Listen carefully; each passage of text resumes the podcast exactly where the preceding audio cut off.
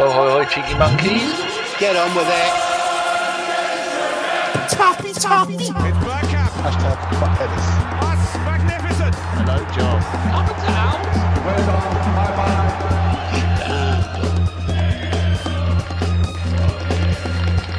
Be like the Arsenal. Be ambitious. Come on. Hello and welcome to a Bergkamp Wonderland, the FA Cup winning Arsenal podcast. I'll, I'd get that in quickly, just in case anyone forgot that Arsenal are the FA Cup winners of 2020. This year has been, yeah, it's been one of those years. However, you know, good things come to those who wait, and a good thing has come to us. First and foremost, I must introduce people who are with me today. Uh, we have the delightful and delectable Nikki, how are you, Mickey? All right, Karl, mate, how you getting on? Not FA too Cup. bad. 2020, it's good season. Did we win that? Yeah, we won. Oh, The history books will show this year was a fantastic year for the Arsenal. no one mentioned that. We must mention that uh, during the podcast that Arsenal won the FA Cup. Also, we have the man who is always here, and he's been with the ladies today because he has a kiss on his forehead. We have Danny, the GFP. Hello, Daniel. Aye, aye, Karl. Um, your camera is misbehaving again. It's censoring you, so the ladies can't see you in HD quality. We have this. Ian Ian Lee has this problem on his show all the time. It keeps focusing in and out. And he has to get there. You go. He has to get going. He tries to show something to the screen, and he goes, "Calf, calf, hide your face." And she has to go down and hide her face like that, otherwise it won't focus in. I'm very good. Thank you very much for hosting because I made no notes and I don't know what the fuck I'm doing. How are Well, you? I'm not too bad. I'm happy. What happened? Apparently on Saturday, but I was working on Saturday, but apparently there was this program on the BBC uh, around about, I don't know, half or quarter to five, uh, where 22 men entered a, a big field up in the northwest of uh, London, and they had a a round object where they kicked about for 90, oh no, 100 and odd minutes. And after that, a team in red and white lifted a well, lift dropped, then lifted a silver trophy. Excellent. And when was the last time a team in white won that thing? I wasn't alive, put it that way. oh dear, oh dear. Was 28 games. 28 games he's won a cup. Oh no, it's it's good. Um, we'll crack on. So Arsenal won the FA Cup at the beginning of the season when we had Emery, Danny. Could you see us lifting the trophy at how things were going? Like right at the beginning of uh, August, Ooh, almost a year today. Yeah. The only thing Did you I think could- we going to win the trophy? the only thing I could see us lifting was this time next year, possibly lifting the the, the English Championship trophy because uh, I reckon we would have been close to relegation because we were abysmal. Couple of decent games. Occasionally, we thought, oh, he knows what he's doing here, and then it would move on to actually he has got no idea what he's doing. Then it would move on to this bloke is actually afraid of doing anything in case he loses, and. Uh, yeah, there's thunder saying there's lipstick on my head. It is. It's Sean's. She's back, by the way like a rash. Um, I had absolutely no confidence in him. You could see he had no confidence in him. Um, all of the fans had no confidence. The players, the owners, everything. No one had any confidence in him. And we thought, here we go. This is going to be a 1994-95 season again, where we finish in the bottom half of the league, and it's going to be an absolute disaster. All of our best players were going to, going to leave. Um, Xhaka and Mustafi couldn't play to save their lives. Aubameyang was going. Lacazette was going. Özil wasn't really doing anything, and this was going on and on. And we thought, what are we going to do in the summer? Who are we going to sign? Our best players want to go, and the decent players aren't going to want to come to us. But that all kind of changed, didn't it? It did. I mean, we'll talk about the game and then we'll talk about the season as a whole. Nikki, uh, the starting lineup. Did you see any surprises in the starting lineup? Not really. It was very similar to the other than um, Mustafi, who obviously had a hamstring injury. It's pretty much the same starting lineup as that. So I'd have probably gone for that. Uh, did you? I don't know if you really took the notes of the Chelsea lineup. I mean, I think it's very unusual for them to play Pulisic and Mount together. Did that worry you at all? Not really. I mean, I, to be honest, I haven't watched Chelsea as much recently this year because, similar to us, they've been like really up and down, like inconsistent. I mean, towards the end of the season, they're sort of kicked into gear, but I don't know. I think like they've played three at the back so they can play Pulisic and Mount up front, but in the end, I don't suppose it really mattered because one of them got off injured and one of them was in Rob Holding's pocket the whole game. Oh, this is very, very true. Uh, Danny, we didn't have the, the best of starts, did we? I mean, uh, Pulisic scored after six minutes. Um, when, I mean, it, I'll give Chelsea their credit. It was actually quite a good move, to be honest. Um, and then that French lamppost uh, does what it does best, does his little flicks. And uh, it was quite a good uh, back heel back to Pulisic. Were you worried at all after six minutes when they uh, when they scored? No, I wasn't at all because, like you were just saying with the tactics thing, Chelsea have two ways of playing. One, hoof it down to Giroud. Two, play better football and pass it through to Pulisic. So, like when you were saying, seeing Pulisic, Giroud, and Mount all playing at the same time, I thought they've adapted their tactics to take us on because they know we are going to get the ball and we're going to, one way or another, to get it down. And when you've got Pepe and Aubameyang running at you, I mean, we know FIFA isn't real life, Karl, but wow, you are going to shit the bed when you see those two because Lacazette drops a little bit deeper and you've got those two running at you. And I don't care who you've got in defence, you're not you're not going to be able to beat them. And so with that, I I was fully 100% confident all the way through that we were going to beat them because I thought this is going to take a while and. The the Giroud bit, the uh, that was in slow motion in my head as he's going ooh la la, and he gives it a little a little French kiss backwards. I don't know if that's a thing. Uh, Bellerin horrendously out of position.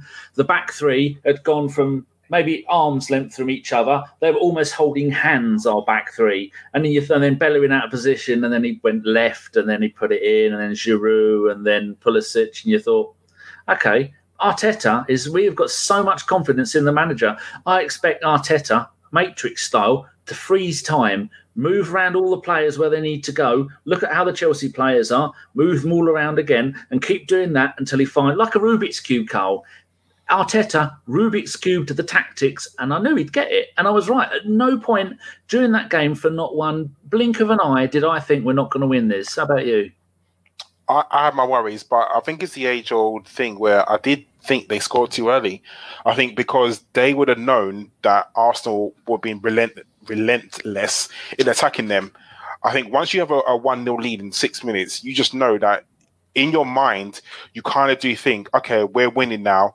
We can kind of sit back a little bit. And it, it, it's ingrained in humans that, we, that people will just think, okay, we can try and see this out. You can't see out a game after six minutes. It's actually impossible. And as Chelsea shown, you can't you can't do that. And I don't, I, I kind of don't think they they sat back because they had a few uh, attacks on us. But I think after the drinks break, and Arteta does love a drinks break, doesn't he? Because you just see how animated he gets, and I absolutely love it.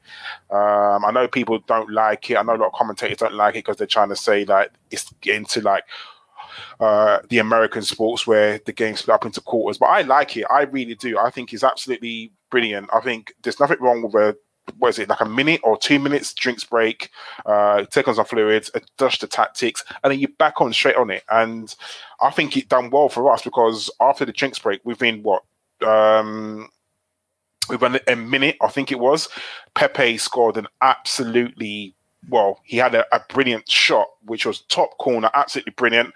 But unfortunately, uh, Maitland Niles was offside, I believe. Uh, Nikki, when that went in, I'm assuming you were like me and you jumped out of your seat. No, because I saw the linesman put his flag up. Oh, fuck you then.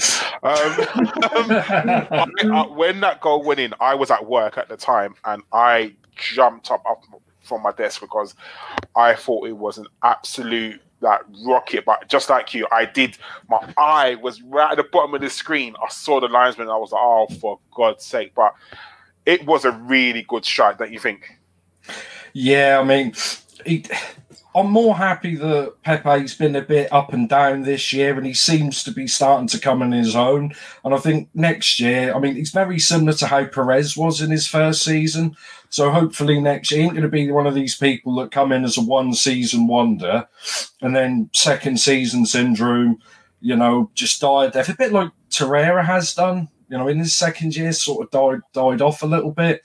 So yeah, ho- hopefully he really kicks on next year. He knows what to expect for the league. Hope you know he's not going to get. Hopefully he's not going to get another three month extended break like everyone's had. But you know, I was happy with it.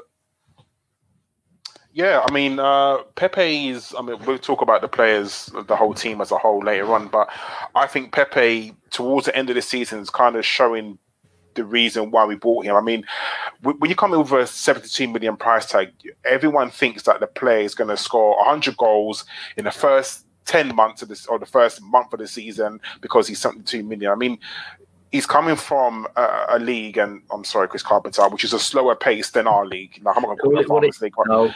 I'm not going to call it a Farmers League. I'm not going to do that. but it's a slower pace, and the, and you know, let's be very honest. The players aren't as maybe they may be a bit technical, better, technically better than us, but they're not as uh, I would say not as physical as us. And our league, the Premier League, is a very physical league, and I don't think Pepe is used to you know having people barge him off the ball when they're not having a foul or things like that. And it's not always a foul. Sometimes it is a good shoulder barge, and I don't think in the French league they sort of have that. I think it's kind of you touch someone and they go down. Um, so physically, he had to get used to it, but towards the end of the season, after the um, after the COVID break, I think that he's kind of shown he's, he's coming into form, and I think after we have the you know, what is it? We're going to have a month off now, and then the league's going to start in September.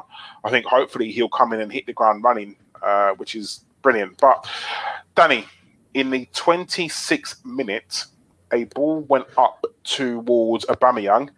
Uh, he broke into the box, and that stupid, stupid. I don't know why Chelsea still got him. To be honest, I. I just think it's absolutely uh, ridiculous. But uh, Azpilicueta brought him down. Now, for me, I'm going to be honest with you, Danny.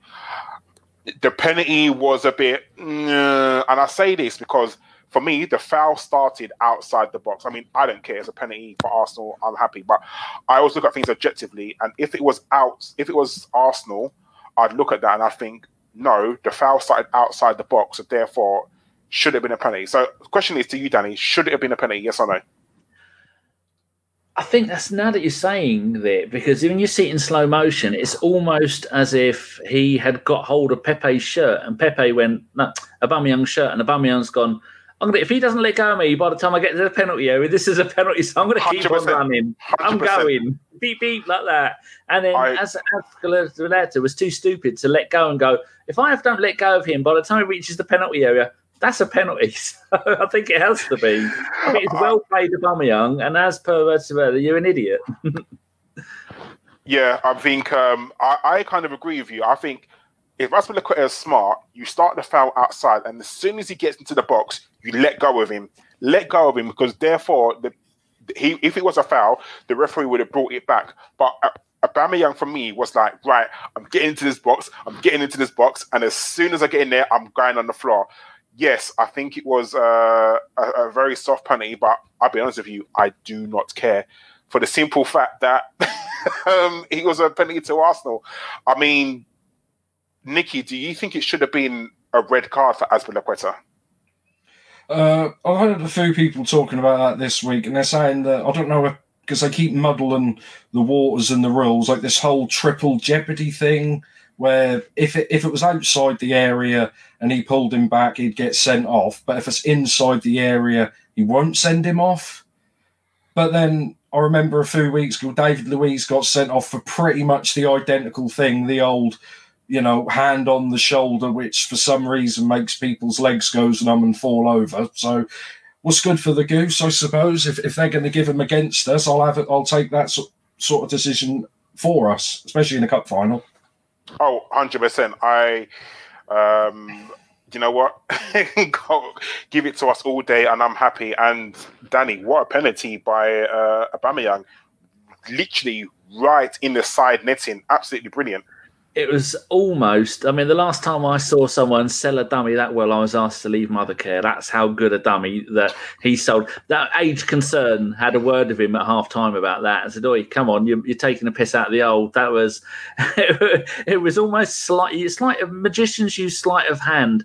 Aubameyang used sleight of feet. He, his foot, his foot sold him a lie, and he could see. it. It's very rare that you will see a penalty where the it is so far in one corner and the the goalkeeper dives the other way, and to do that in the FA Cup final, and we've seen when the pressure's on, the one against Spurs where um, Aubameyang missed that. And again, I, I did not think for a second that he wasn't going to score it because it's Aubameyang. And Aubameyang, he is on scintillating form at the moment. What's he ended up? 27 goals this season. Um, and he's been the quickest player to any stats that you look at since he's joined Arsenal and been playing in the Premier League. He's the top of stats of goals scored for, for Arsenal, quickest to um, 50 goals for Arsenal in all the Premier League games. All the players that have that have played since the day he made his debut for us, he's the top of all of that lot by quite some way. What, what, was your how was your feeling when when he ran up for that penalty? Did you think? Yeah, he's got this sorted. I'm not worried at all. Were you, or were you, was your your downstairs going 50p, 5p, 50p, 5p? Hundred percent. I'm I'm never uh, confident when any Arsenal player takes a penalty.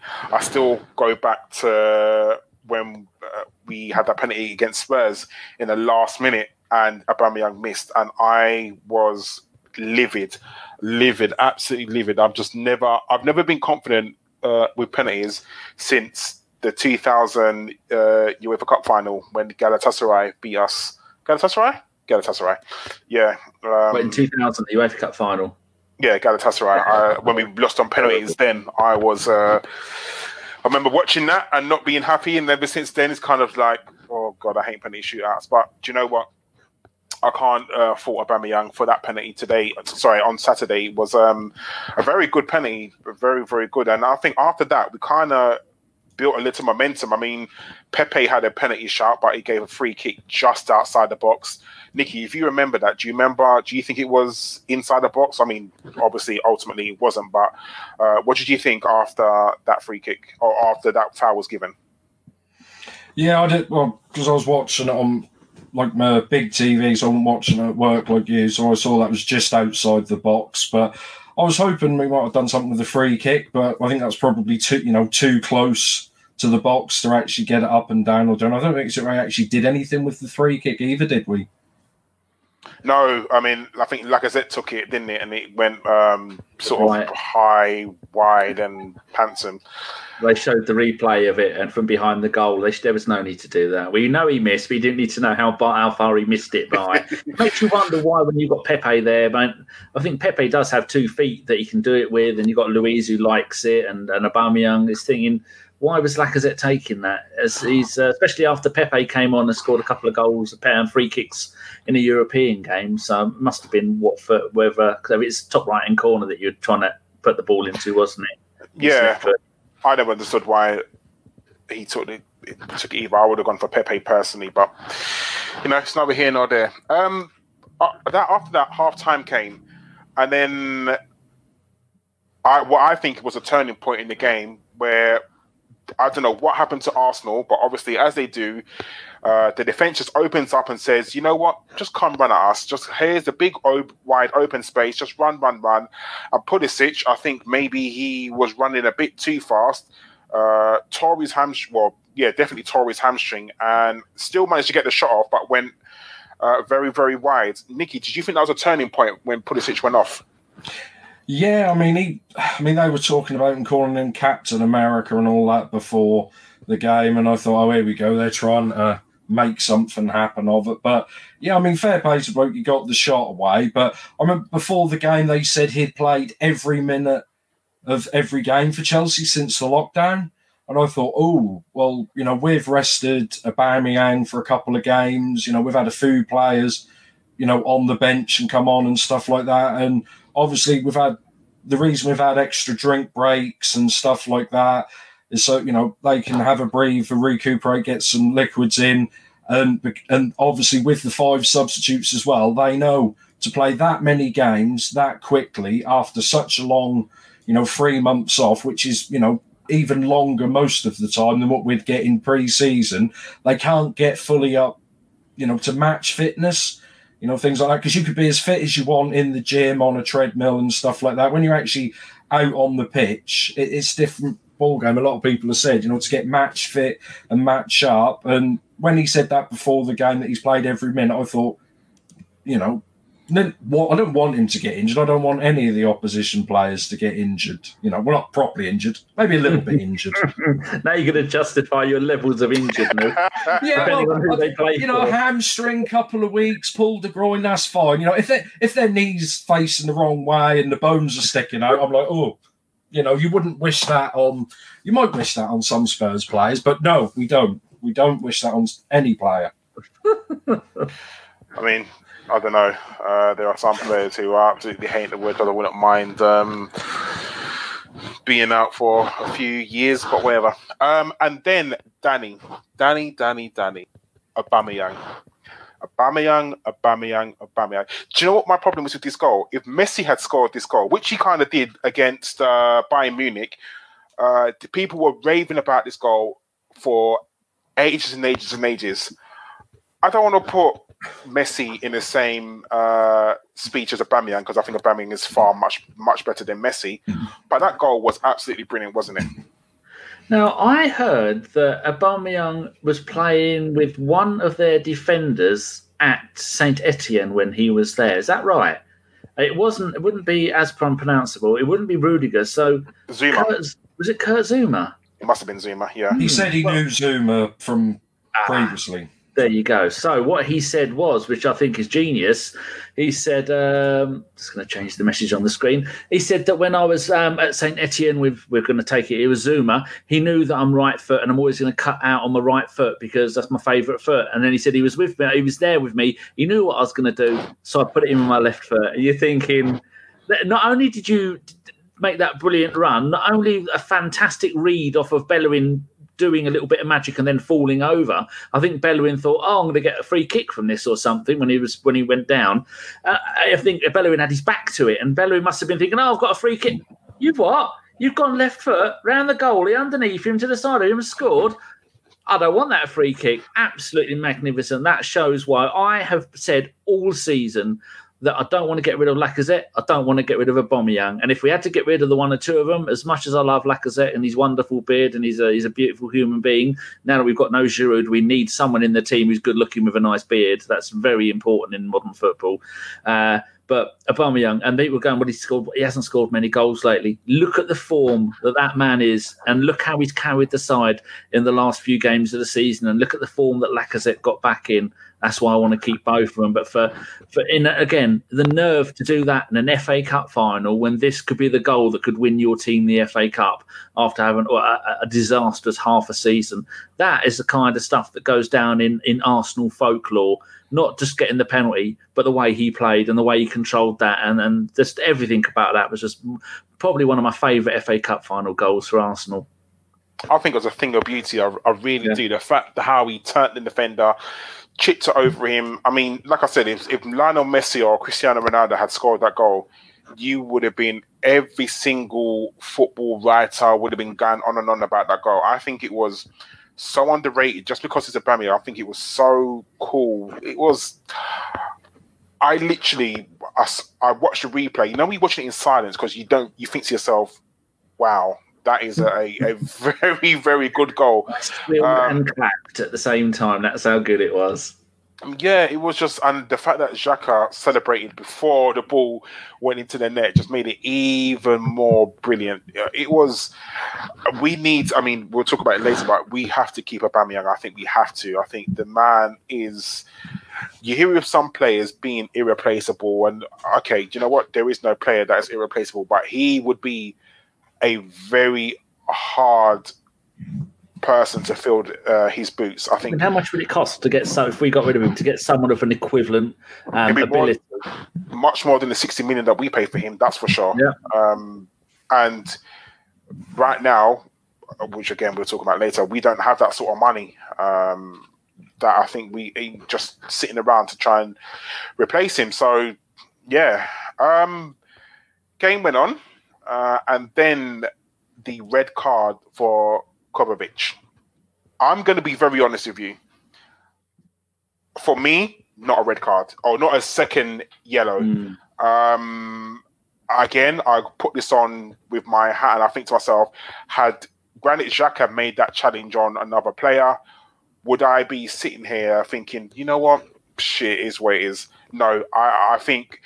I mean, I don't give a fuck. I'll be honest with you, but I think Anthony Taylor got it wrong. I really, really do. Um, it wasn't even a foul, to be honest. Um, but Nikki, what did you think of it?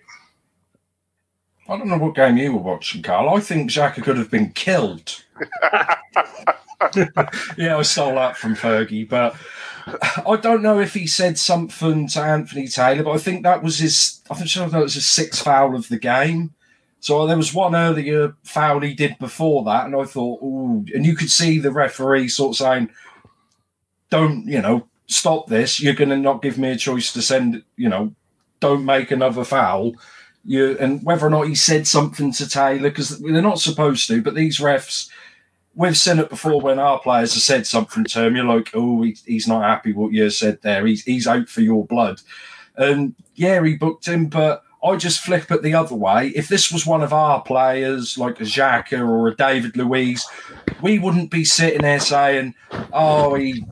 You know, he hardly touched in. That's not worth a second yellow. I honestly believe we'd all, all of us would be on there saying, "What is he doing putting his foot in, giving the, ch- the guy the chance to go down, you know, putting himself in the position. We would be having a go at our player for even putting his leg anywhere near a foul. But, you know, it was a bit soft. And yeah, Xhaka kind of made a meal of it, maybe. I mean, I. Yeah, he did make a meal of it. Let's be honest about. It. I think he barely touched him, but I'll be honest. But we've been done like that before. We've all said, "Oh, swings and roundabouts, blah blah blah I That's our turn on the swings, mate. Get over it. Uh, agreed. Issues. Your camera was fine until we went live. I know. Focused. I did it as well when I leant forward. It's just there being a pain in. I say it's a good point, Nick. That it was more. If you look at it as an individual tackle, it wasn't a yellow. It was a telling off. But when it was a, an, an umpteenth tackle yet again, and he'd been doing it the entire game, eventually, if that would have been Arteta, Karl, Arteta would have said, "Xhaka, you're coming off because I'm not going to have you sent off." Hmm. So wasn't that, I mean, that yeah. was that guy against Brighton who did like eight fouls against us and never even got a yellow card? There was one, uh, one of those.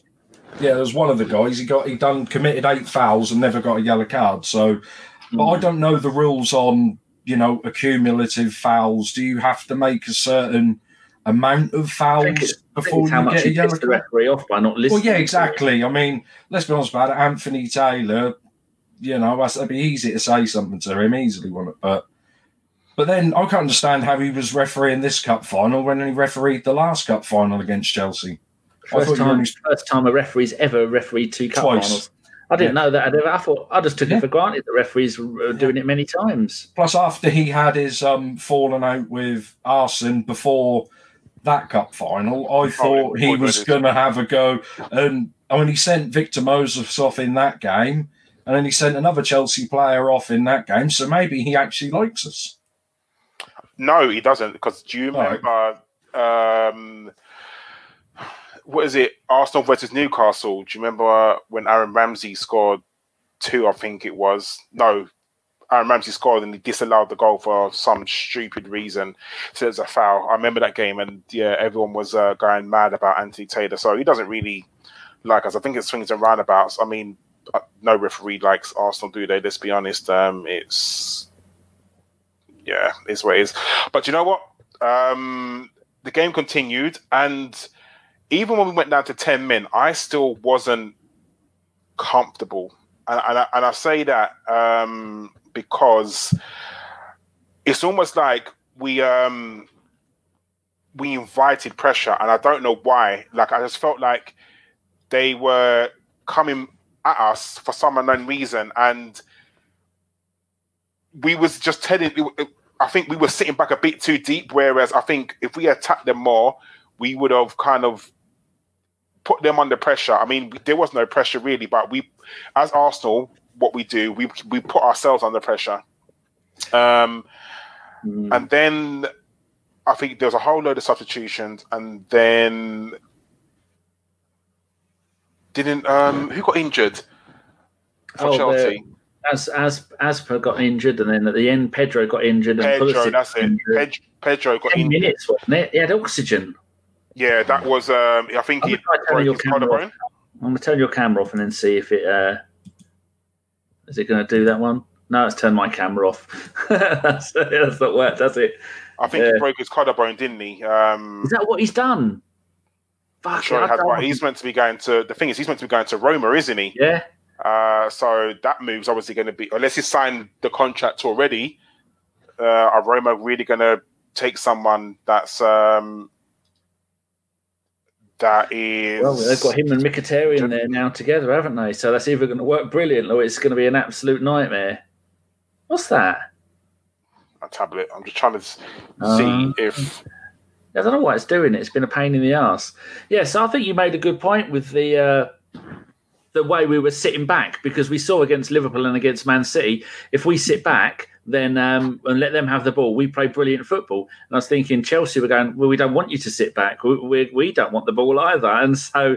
And then they, they'd have an attack, and then we'd have an attack. And then towards the end of the game, the number of times that we would get Martinez just hoofing the ball all the way down the field, and they'd get it, and they'd hoof it all the way back up again. It is very strange. I don't think I've seen that in football for, for any time that, that I can remember. Can you, Nick?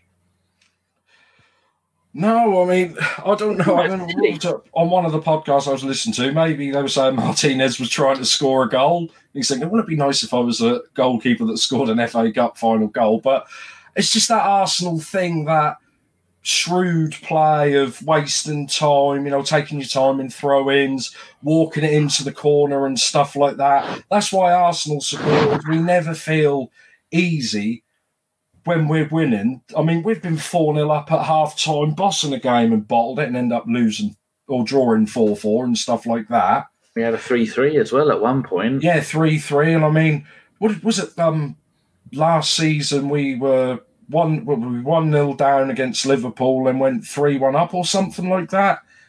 And yeah, it's just Yeah, sometimes 5-5 Liverpool, another nightmare one. Yeah. When we were It's like we don't know that. It, I suppose it's a fine line between, you know, not going mad to score, but not inviting them on. That's the thing. Can you, you know, control the game without the ball as well as controlling the game with the ball? And we can't control the game without the ball. That's it. Maybe we'll get better without that Arteta, but you know, if we went 3 0 up, they're like, all right, well, we'll just let them have the ball and we'll defend. No, we can't do that. We're, you know, we're not good because we just invite it on. But maybe we should just keep the ball all the time. Don't let them have the ball. Oh, like Wenger ball, classic Wenger ball, wasn't it, Karl? We used to keep the ball for 50, 60 passes and go, ole, ole, and the other team would just get so angry with our dwarfs keeping the ball, they'd end up kicking the shit out of us. yeah, I remember them days. What used to the Bolton and play teams like that. Um, How did you fix the camera? What have you done? lower the definition. Ah. Oh, yeah, StreamYard doesn't like uh, 1080. It, uh, doesn't- Dummy. it only yeah. Karl, write that down. I forgot to say. Anyway, and then after that, we won the cup. When when the whistle blew, Danny, what did you think? Like, what was your emotions when we won the cup? I mean, when we, I was at work and I was ready to go home, and I literally, I felt a sense of joy. Like, I know we won the FA Cup and like before, and but I was just thinking to myself, in our worst season since that I can remember at least, and this is one of the worst seasons in my memory, uh, we still won a trophy. I was just happy. I was happy for Arteta in his first season. You know, he's had what twenty games in charge 28. and twenty eight games, and he's won a trophy. I was happy for the teams, especially for all the shit that we've been through this year. Just not, just not Arsenal. The whole. I mean, everyone. You know, we're, we're living through a global pandemic right now, but I just thought that it's a combination of hard work. You know, we've had some really shit times this season, but didn't you just feel happy than when we that whistle blew? Yeah, I was thinking about this. Remind me about my wonderful cheeky tweet that I did earlier. I was thinking when I first got into football in, in the mid 1980s, probably about 83, 84, me and my mate Julian, he's a West Ham fan. And I remember being uh, coming home from school and on a Saturday, he'd, he'd come down, he'd have his two brothers with him, John Paul and Michael. One's a Liverpool fan and one's a Spurs fan. And I vaguely remember um, match of the, no, not match of the day, grandstand being on the TV and going, oh, Liverpool are top of the league again. Oh, Arsenal aren't doing very well. West Ham aren't doing very well. And that was my first memory of football, probably been about 13.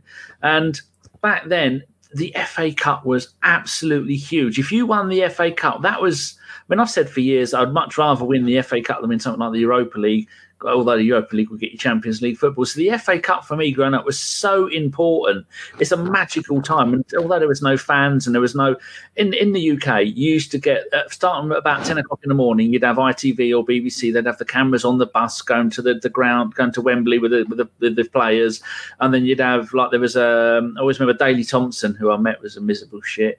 Um, played in the, the celebrity game before the game, um, the pro am celebrity. Uh, I met him at Barnet. I said, "What team do you support?" Um, Daley, been a, a, fan of Daley Thompson's decathlon on the spectrum. He went, "Don't like football," and walked off with Glenn Hoddle. you shit bag. Um, so, with it being so magnificent for me, and I've always really loved the FA Cup, and for us to have won it four times in the last six years, in what arguably would be probably six of the worst years as an Arsenal fan when you take in the, into in consideration the Premier League era. It's it's not one of the best times, and for us to win that, just thought this is it's just absolutely fantastic because then that brings me on to the tweet that I did. I tweeted Mikel Arteta, 28 games, one trophy. Mourinho at Spurs, 35 and none. Pochettino, 293, no trophies. Tim Sherwood, 28, no trophies. Uh, Villas Boas, 80 games, no trophies. Harry Redknapp, 198 games, no trophies. Um, Jol, Martin Jol, 149 games, no trophies. Then someone won the League Cup, and then it goes Santini. And that was the, so the first thing I thought of reminded me of my childhood when the FA Cup was massive. And the second thing I thought of, I could do a tweet here that's going to annoy people. And looking at the tweet at the moment, it's had uh, 802 likes. And I think that's 802 happy gooners. I mean, Nikki, same to you. When we when the final whistle blew and you knew that we'd won the FA Cup in, like us, arguably one of our worst seasons. Um, what was your feelings and emotions? Well, I was happy because I remember when we um, did the first sort of podcast back before we restarted again, and we were all talking about, oh, we've got to try and get Champions League through the league and all that. And I actually said, I don't care about getting into the Champions League. Yeah, it's nice to earn a bit of money. Maybe it'll attract better players. I don't know. I said, I'd rather win the FA Cup than just get into the Champions League because when we get into the Champions League, we lose 5 1 to Bayern Munich twice and stuff like that. And our team is actually probably a little bit worse than them. So I don't want to just get in there for the sake of it. I, I'd only want to go in the competition if I think we had a chance of winning it. You know what I mean? But I always said when when we look back in the history books, this year will be a successful year for Arsenal because we won a trophy and we had nine years and they blamed Arsenal and Arsene for this whole fourth place trophy thing and they get criticised us for getting in top four every year because we didn't win anything. But then we now we've we're not in the top four, but we're winning things, and they're still criticising us. Can't so win. I don't know how we get off, you know, get away with that. But screw them, they ain't won a trophy, have they? I mean, yeah. Do you know what? What made it even sweeter is the fact that Spurs have to play three qualifying games just to get into the UEFA uh, Europa Cup. I mean, I when I saw someone tweet that, I was absolutely ah. Uh, it made my day even better. The fact they got to fly to some back end of God knows flipping where. Um, to, to just to qualify, it was, and their season had to start just that bit much earlier. I heard oh, they're back uh, pre-season on Monday, the eighth. I heard that that's when they're back for pre-season training. So they've had two weeks off. Do you know what? I care less. I am absolutely ecstatic about that. I uh, it makes me it makes my heart warm because in our worst season, arguably this is our worst season. I mean, I I've been following Arsenal since I would say ninety 94, 95 probably years when I started liking football, about 94, 95.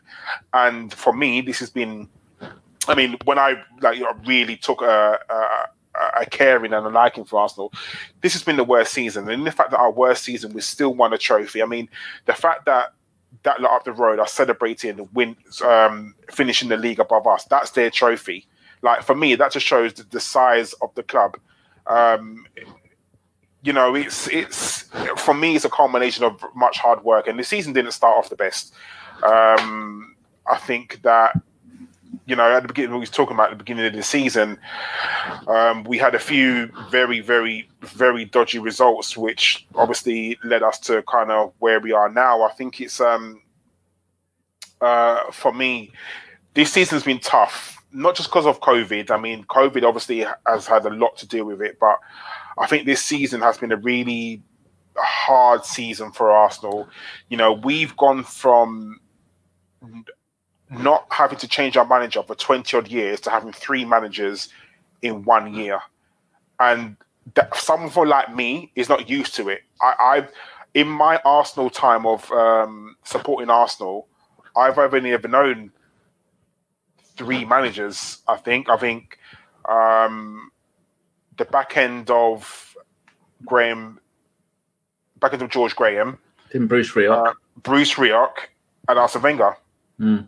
uh, with Stewart Houston in the middle, just as a caretaker. But um, for me, the managers that I really grew up with was Bruce Rioch and Arsene Wenger, and it's been so weird just having those managers. I mean, Danny, you'll probably speak on this more. I think before this season, in the 90s era, I'm trying to talk about, what do you think was our worst season? I want to say, when did we finish like 12th? Was it? That was 94 95 season because Yeah. we were in the, the Cup Winners' Cup run that we lost the final to Real Zaragoza. But that season, um, George Graham left in about the February, March, I think it was, and then Stewart Houston took over. And that was, we were going through a transition. We had, we brought in uh, Matt Upson, John Hartson, Chris Kiwomya, Jimmy Carter, Eddie McGoldrick.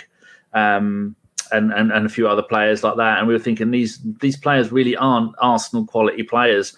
We were the, the style of football we were playing had changed from the Landers, Limpar, Rocastle, um, Flair kind of things, and then we had Ian Wright was missed missed the final, and then we had other players like that out, and it was just it was just one disaster after another, and then the FA hung and Premier League hung George Graham out to dry when other managers were at it more than George Graham was at it, and it should have been they all got done or none of them got done, and he was he was used as a scapegoat, and it, it ruined the rest of his career for him.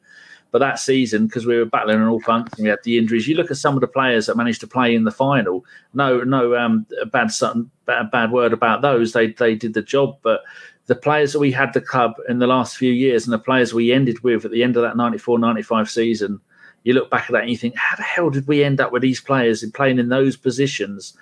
Um, it was it was dire. It was. I mean, I went. I, was going to all the the home games back then, and I remember thinking, God, this is rough. And then at the end of that season, um, next season we got um, Bruce Rioch in charge, and we only made the UEFA, the UEFA Cup. UEFA Cup. We only made that on the last game of the season, and uh, then the next season, um, when Bruce Rioch went, we got knocked out. I think it the Borussia Mönchengladbach knocked us out in the first round of the UEFA Cup. I remember thinking, "Oh, right, all that celebration at the end of last season. Now we're in Europe. Hey, after all those years of being out of it." Um, two years been in it, but all the years because of the Liverpool Wimbledon, Liverpool stuff, and thinking this is this isn't going to work well. And then Arsene Wenger came in, and it turned out turned out to be all right again. I mean, yeah. I mean, this. I mean, this season has been. I don't know. I mean, we'll do a quick, really, really quick uh, recap of this season. I mean, we had we started off not too bad. I uh, I'm not going to go through all the results, but we played the first game Newcastle away, which we won. Aubameyang. Um, that then went Burnley, Liverpool, and then obviously the two two at Spurs was. Um, one of the ones where obviously we could have won it 3 2 at the end, but obviously Aubameyang missed a penalty. I think um, it was then when you start to see the cracks in us because literally, I remember the next game when we played Watford and we were 2 0 up. And do you remember um, we kept playing out from the back? We kept playing out from the back because that's what Emery wanted. We just kept playing out from the back. And then literally, uh, do you remember when they caught us that we, we kicked it out and then I can't remember who got caught on a ball. They tackled us and then they scored straight away. And you would have thought that was a, an alarm bell, but we kept still playing out from the back, playing out from the back. And after that, you know, we started to question, you know, is Emery good enough for Arsenal? Should he um, be our manager? Uh, we had some really bad results. Um, again, I remember we lost to Sheffield United away, which sometimes you can look at that and think, well, they beat a few teams, but you know, we lost to Sheffield United. Um, we drew with Crystal Palace at home, and then that crazy, crazy Carabao Cup game when we literally was playing Liverpool youth and we drew 5 5 with them, which for me, and then we lost on penalties, which for me was the final straw. I think that was a game when we should have got rid of Emery. I mean, like I said, we literally played Liverpool youth and we couldn't beat them. For me, that should have said anything. It should have spelled um, the end for Emery, but we cracked on. And then we had the um, mid, we had the international break, and then we lost to Leicester. And I remember everyone was thinking before the Leicester game, that's when we should have got rid of Emery. And for some unknown reason, Arsenal persisted with him. We still persisted. We still persisted. And then we lost to Frankfurt, didn't we? Yeah, we lost to Frankfurt. At home. And and that was the I think the straw that broke the camel's back, wasn't it? It was um, after that game that Emery let Emery was sacked. Um, Danny, when Emery was sacked, I mean, what was your thinking? I mean, after that 2 1 uh, Frankfurt game, I think we all knew that the writing was on the wall for him. But when the news came out, because I think it was the next day, wasn't it? I think on the Friday, that's when it came out about obviously uh, him leaving. What was your feeling? I have to hold my hands up here. I don't want Mikel Arteta as manager. That was my feeling. I want Carlo Ancelotti as manager. I want an experienced man who knows what he's doing. I don't want some bloke who spent five minutes learning from Pep coming to manage our club. I want someone who knows what they're doing, Karl. This is why I'm sat here and I have fuck all to do with football. I didn't want him. Nothing against him. I loved Arteta at Arsenal. He was the creative midfielder at Everton. He was magnificent at Everton, and he sacrificed his career after the 8 2 hammering to come to Arsenal. Yeah, I come to Arsenal. Yeah, I think I'd be great there. I'd score some goals. I'll, I'd get lots of assists, creative. Oh, DM? You want to play in DM? Right, I'm going to play in DM and get my ass kicked every game. He gave up. He did it. He, and he kept on doing it. And he captained us to an FA Cup final win. And then I, th- thought, I like him but I, I, want stability. I want an old man to come in here, put Arsenal on his knee, and, and rock us back until we're happy and, and sort the club out. And I didn't want Arteta. That's what I thought. Nikki, when um, Emery was sacked, what was your feeling? Was you happy? Was you sort of knew this was going to happen, or was you, well, in the minority, a little bit sad? I was just really angry at Emery's girlfriend for ruining Arsenal, to be honest with you. Because I. But I just, I don't think everything was 100% his fault. Did they, you know, they bought Pepe when he said they wanted Zaha. Would that have made a difference to have Zaha for those first six months that, you know, he knows the Premiership obviously better, so he wouldn't have had this sort of bedding in season would he have helped? You know, because he's had his shot at Man United and he sort of blew that for a couple of years. So he went back to Palace. You know, some of these players, you know, when they go to a bigger club with better players, either step up and play well or they don't and they have to drop back down, which he did. But and I couldn't understand when they were saying they were like laughing at Emery and stuff like that, why he didn't get a translator in to help him, which there's nothing wrong with that. You know, Sir Bobby Robson had a translator at Barcelona in Mourinho just so they could say, Oi, Emery, that Ozil over here just called you a twat.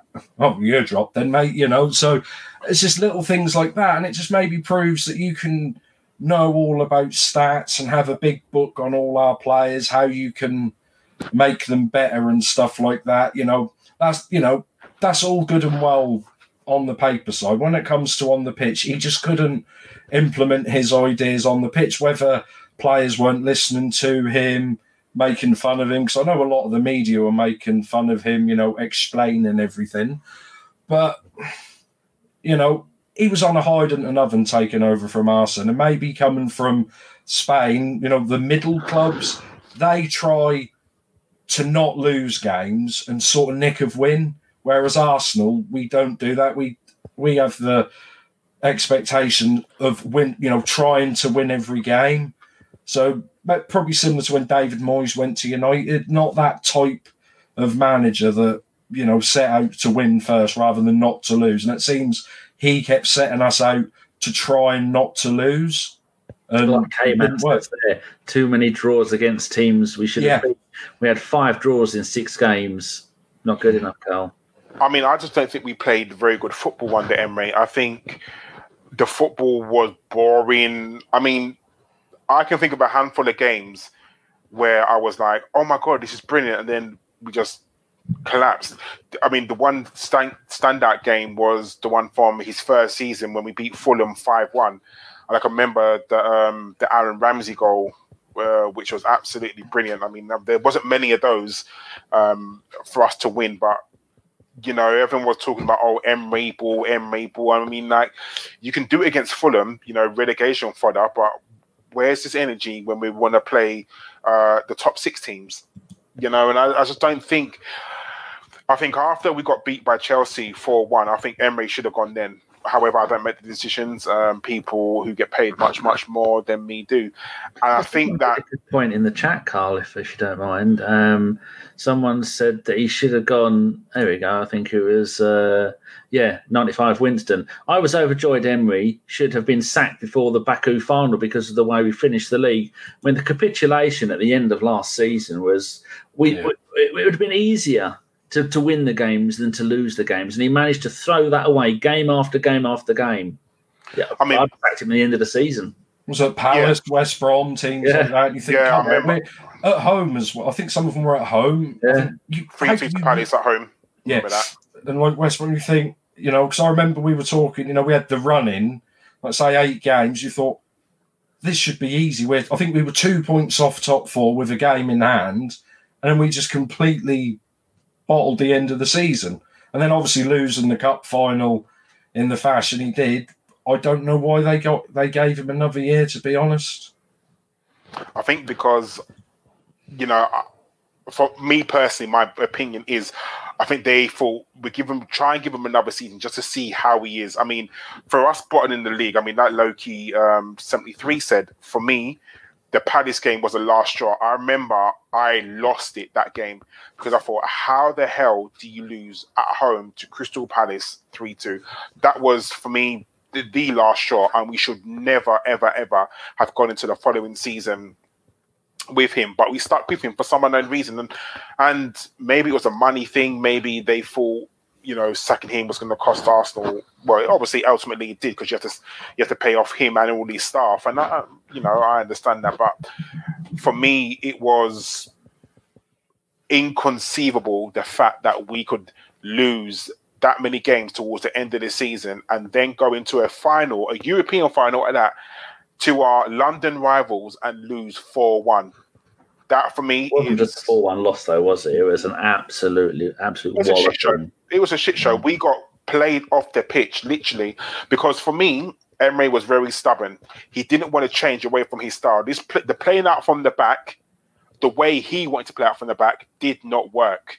There are certain times when you have to kick up the pitch, and I understand.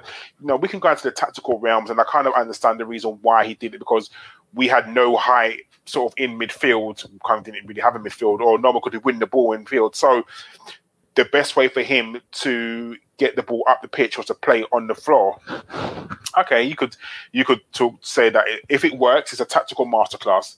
If it doesn't work, then we have results like you know we did against Watford, the two two, when they knew what they were doing. So they knew what we were doing. So they put three players on the edge of their own uh, box because they knew that the ball was going to be played out. So how easy is it to defend against that? I mean, Danny, neither of I, neither you or I are tactical geniuses, but you know, straight away you're going to be like, okay, Watford are playing a very high press. So what do you do if they're playing the high press? You kick it long and go over the top. It- it's not, it's not rocket science. It really is not rocket science. But for some unknown reason, Emery didn't do that. I mean, you know, we're not going to Emery bash. He's uh, in Seville, I want to say. Is he V- Villarreal. Villarreal? Sorry. Um, so you know what? Good luck to them. And Yeah, good luck to him. Yeah. yeah, uh, he, he's gone now.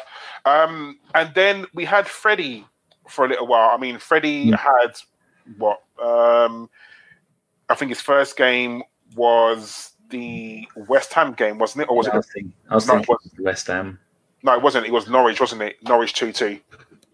Uh, so he had Norwich. We drew two two with. We lost to Brighton. He's done a double over us. Can you believe Brighton done a double over us? Fucking hell.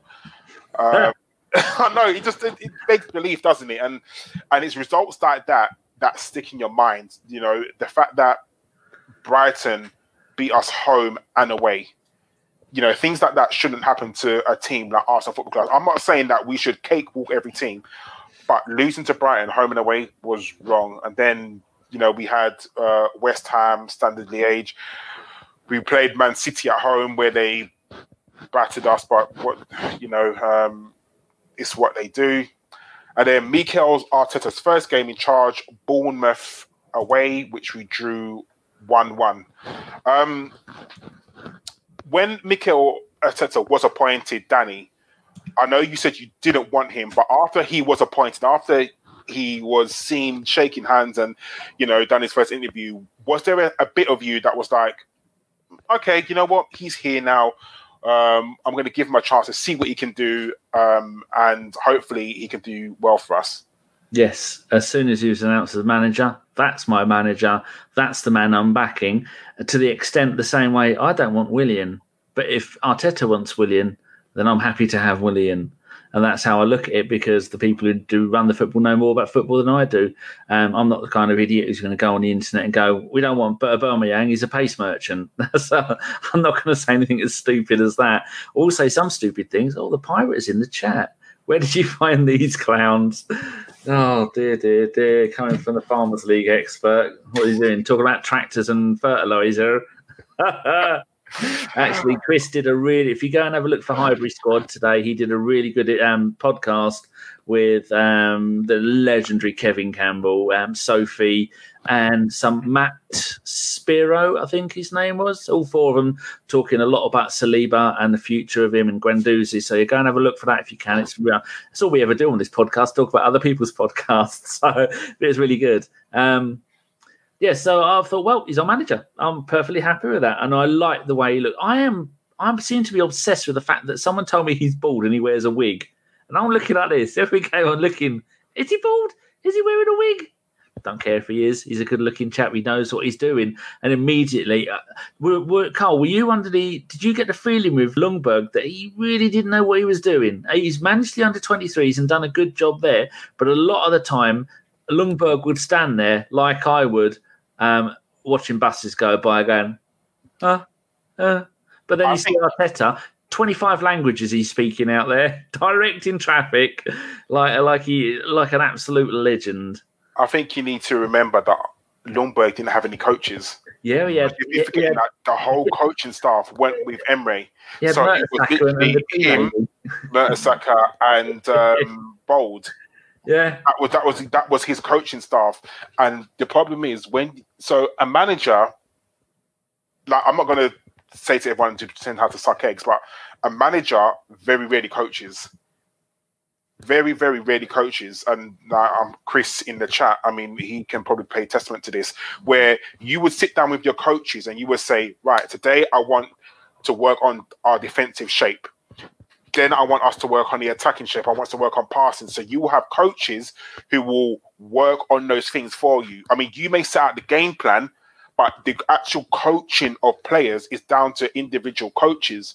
A manager very rarely, very, very rarely will say, right, you do this, you, you do that. It's, it's not, it doesn't really happen. So the fact that Ljungberg didn't have that, he didn't have anybody there. He had him, Steve Bould, and um, uh, and Per. That's all he had. So you can kind of understand when you've got to do the team shape, you've got to coach the players, you've got to pick the team, you've got to work on defensive um, duties, you've got to work on attacking, you've got to sit down with the players, you've got to talk to the players, you've got to be their father, be their mother, you know, baby them. And it, it's very hard to, to, you know, for one person to do that. And the fact that he was just thrown into the job, that's not easy thing to do. So I kind of, I will give Ljungberg a pass because for him Oh, to yeah. step in and do all that, it is not easy. It's not easy at all. So That's what made me hesitant about Arteta because you saw Ljungberg coming in, coming in, being manager, never done it before to that kind of level, and I thought we're just going to get the same from Arteta, and it turns out I was wrong.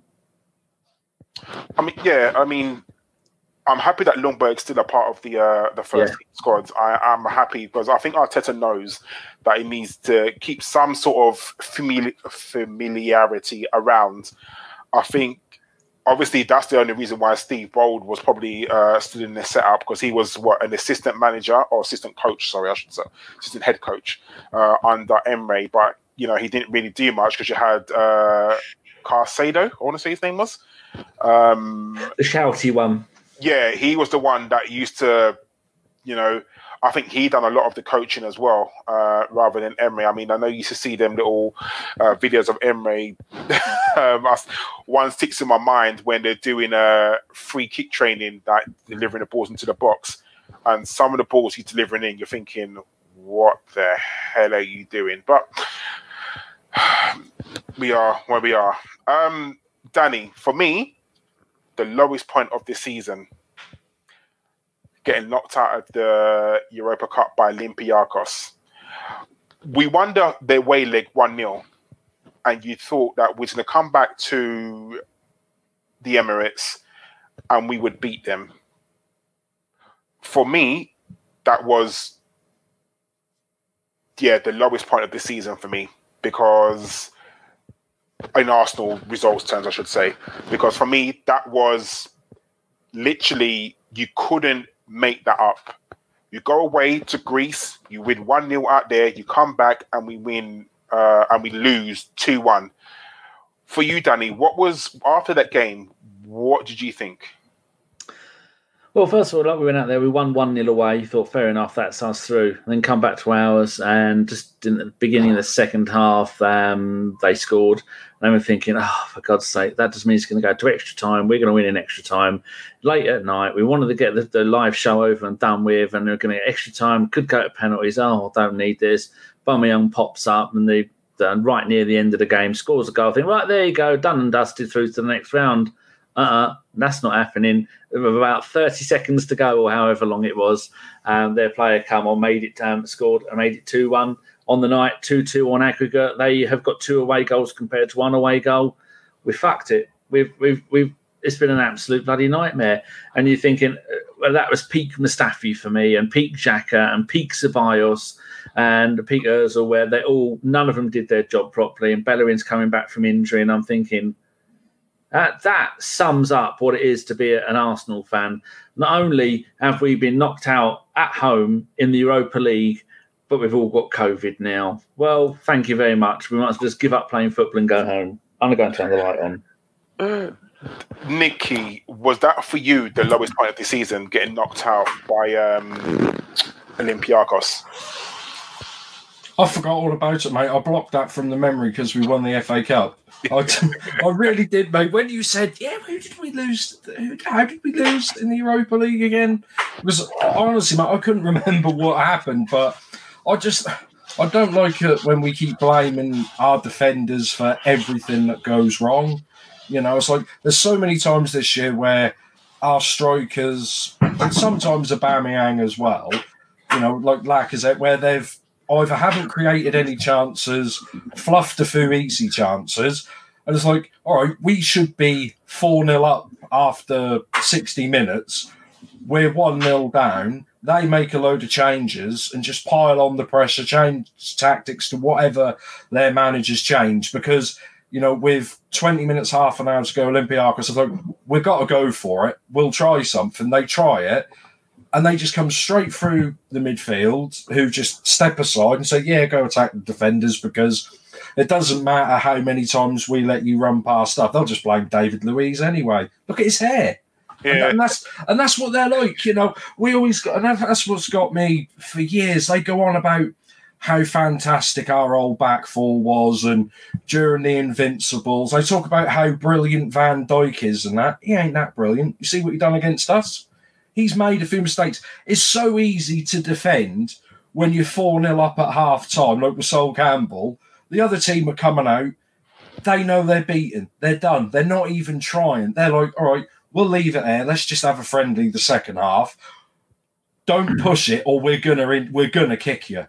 That's what we do. The games. I know how many games. I'm sure you guys can remember. You know, during the Invincibles, when we're paralysed in the first half, we could be six or seven in this game. We come out the second half, you think they're, they're not even trying to score another goal. It's because the game is done, and it's so much easier to defend when you're three, four nil up. Whereas these guys, how many times have we left it where we're nil nil or only one nil up going into the last twenty minutes, and they just pepper us? I mean, even the last home game, you know, what were we two, were we two nil up against um or three nil up against um, Yeah, 3-0 up. Watford? Mhm. You know, I, they are going to come at us because obviously they were going to get relegated, but we nearly bottled that as well. I think with Arsenal's defence, you're never comfortable. I mean, I remember tweeting saying only Arsenal could be 3 0 up and still not be comfortable, which for me, you know, is something that we've got to address in the summer. Our defence, and I think it probably stems from the midfield as well, because I think teams get our defence far, far too easy. Far too easy. Um, You Danny, know, there's four Arsenal podcasts live at the moment. There's Andrew, there's Tom, there's Harry, and there's us. yeah, good but we're luck. best. Go, go into their chat and put our link in there. No, we're all friends. We all play fair. I'm not. Danny, our manager changed Did you like, the course. did you like my donut, by the way? I did. I thought you was uh, on the sauce, Danny. Uh, Sorry, God. Our manager changed the course of football because if you remember, we was going to play Manchester City. Um, I think it was the Wednesday, wasn't it? Hmm. And then our manager came back with having COVID, and that's when the league was shut down. Because remember, they were still going to play games. Um, they weren't going to close the league, and I think it was Mikel Arteta contracting COVID um, that shut down the football. Um, Danny, did you think the season was going to be restarted? No. Well, at first I thought, well, that's it. The season's over and done with. They're not going to bring it back. There's no point. People health, people's health is more important because we all know that football cares about people and it's not all about money. And then I got a bang to the head and I realised, oh fuck, it is all about money. They don't give a shit about the fans. All they care about is the sponsors lining their own pockets. The fans can go fuck themselves. Um, they've signed contracts. Those contracts have got to be seen out and plus the bin dippers needed to get a few points to win the league. In fact, I, well, I thought maybe they'll bring it back and then give the bin dippers the league and then shut it down after they've officially won it because they hadn't had enough points to win it. But yeah, in any in any normal sane world, you'd go, well, hold on, I'm not having any of this lot. Grown men, 22 men, spitting and rubbing and licking and fighting and poking and grabbing each other. We're not having like in rugby. You're not having the. Uh, there's no more scrums at the moment. They're they're bringing in the herd on the radio before I managed to reach across and tell Alexa to shut up because I don't want to hear it. Uh, but yeah, it's it's a mess. And uh, actually, give them their their dues. It's actually turned out all right. As long as you have the option to turn off the fake uh, the crowd noises, I've quite enjoyed the football comeback. I mean, I, I agree with you, Danny. Whenever I watch a game, I uh, don't watch. I don't have it with the crowd noises. I like. I've kind of enjoyed not having the. I mean, I've kind of enjoyed hearing the, the players on the pitch. I've Uh, enjoyed hearing Arteta speaking hundred languages. Definitely. What a man! Did anyone hear Roy screaming like with no crowd on the weekend, screaming at Rob Holding, man on, man on, Rob, man on? Ian Wright. Yeah, he was he was coaching Rob Holding most of the game. but I had it on BBC, and I to, this annoyed me. I've got I watched it on BBC on channel one one five in HD, but then if you wanted to hear it with no with no crowd noises, it was on the red button, which was in standard definition. I thought, or which I had to pick one, which one, and I thought I'm just going to go with HD and just ignore it. Yeah, I, I kind of agree. Um, Nikki, after the the restart, how what was your feeling with Arsenal? Were you kind of confident after that that we would make top four, considering where we were in the league and the the, the people around us? Because I remember Manchester United didn't really weren't before lockdown. Man United didn't have the best results. Um, Leicester were kind of looking a little bit rocky as well, and that lot from up the road were not in the best of form. So after the restart, did you think that we had maybe an outside chance of making the top four? Not really. I mean, I said before the game, I said, well, one, I wasn't first, and obviously after like Man City and was it Brighton as well, I thought, nah, it's gone. But but also just to quickly correct you, you know, the um Man City game was postponed because the Olympiacos manager had COVID, who we played the Friday. So we Arteta had to isolate for seven days. So that's why the Man City game was postponed on the Wednesday. They didn't stop that game because Arteta got COVID, and he wasn't actually the first football guy to come out. The player at Chelsea actually came out first before him and said he'd contracted. It Was it Hudson Adoyu or something? He actually came out and said he got it, but that's just a bit a bit of a bugbear for mine. They said it in the cup as well, and I was like, oh, and football was put on hold for three months because Mikel Arteta contracted the coronavirus. I'm like, well, it wasn't really, was it? It wasn't Arteta's fault. He didn't pass the coronavirus on to everyone, you know. No, but I think without Arteta coming out and saying that he got it, Yeah. Oh, because he did have it, didn't he? And I think without Arteta saying that he, he had it, I think football would have carried on. I think it took a, someone who was, was hi, as high profile as the mm. Arsenal manager saying that I've got the virus, having to, them having to say, Yeah. right, Well, I think because that was the Chelsea bloke, then Arteta, and then over the next few weeks we had a few. Didn't um, was it Everton? Was did, uh, was it Ancelotti? I'm sure there was someone who had it as well. They come out and said, "Oh yeah, I had that for a while," and the stuff like that. But obviously, that's kind of old news.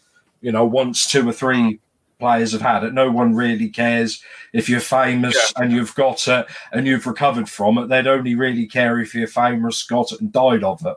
I mean, yeah, I think. Um, I mean, yeah, I think it was the right thing for the league to do. I mean, you know, my heart still goes out for all the people who've lost loved ones during this pandemic. It's it's absolutely awful. It's um, terrible, and I think Yeah. you know fo- it was the right thing to do to, to stop it. It, um, we needed to, and I think. Uh, you know, like Danny said, for me, I I personally would have not even now. I personally still wouldn't have uh, re, you know, um, I would have done what the, the France did and stop the league. But you know, there are contracts to fulfill and things like that. So, I mean, for the for the enjoyment, yes, rightly so. Um, bring it on, but as long as things are done safely, which they were, because I think the league takes uh, very very strict precautions, and you know, I'm happy that that's happened and. Yeah, out of all that, we've managed to win the FA Cup. I can't remember if you remember, Danny, that we've uh 14 times, is it, Danny? 14? 14, magic number 14, wonderful shirt number. And Always man 14. Who won, man who won the 14th was wearing the 14th. Number 14. indeed. Um, right. I guess we can't avoid the news that's happened today, can we? Uh, with Arsenal.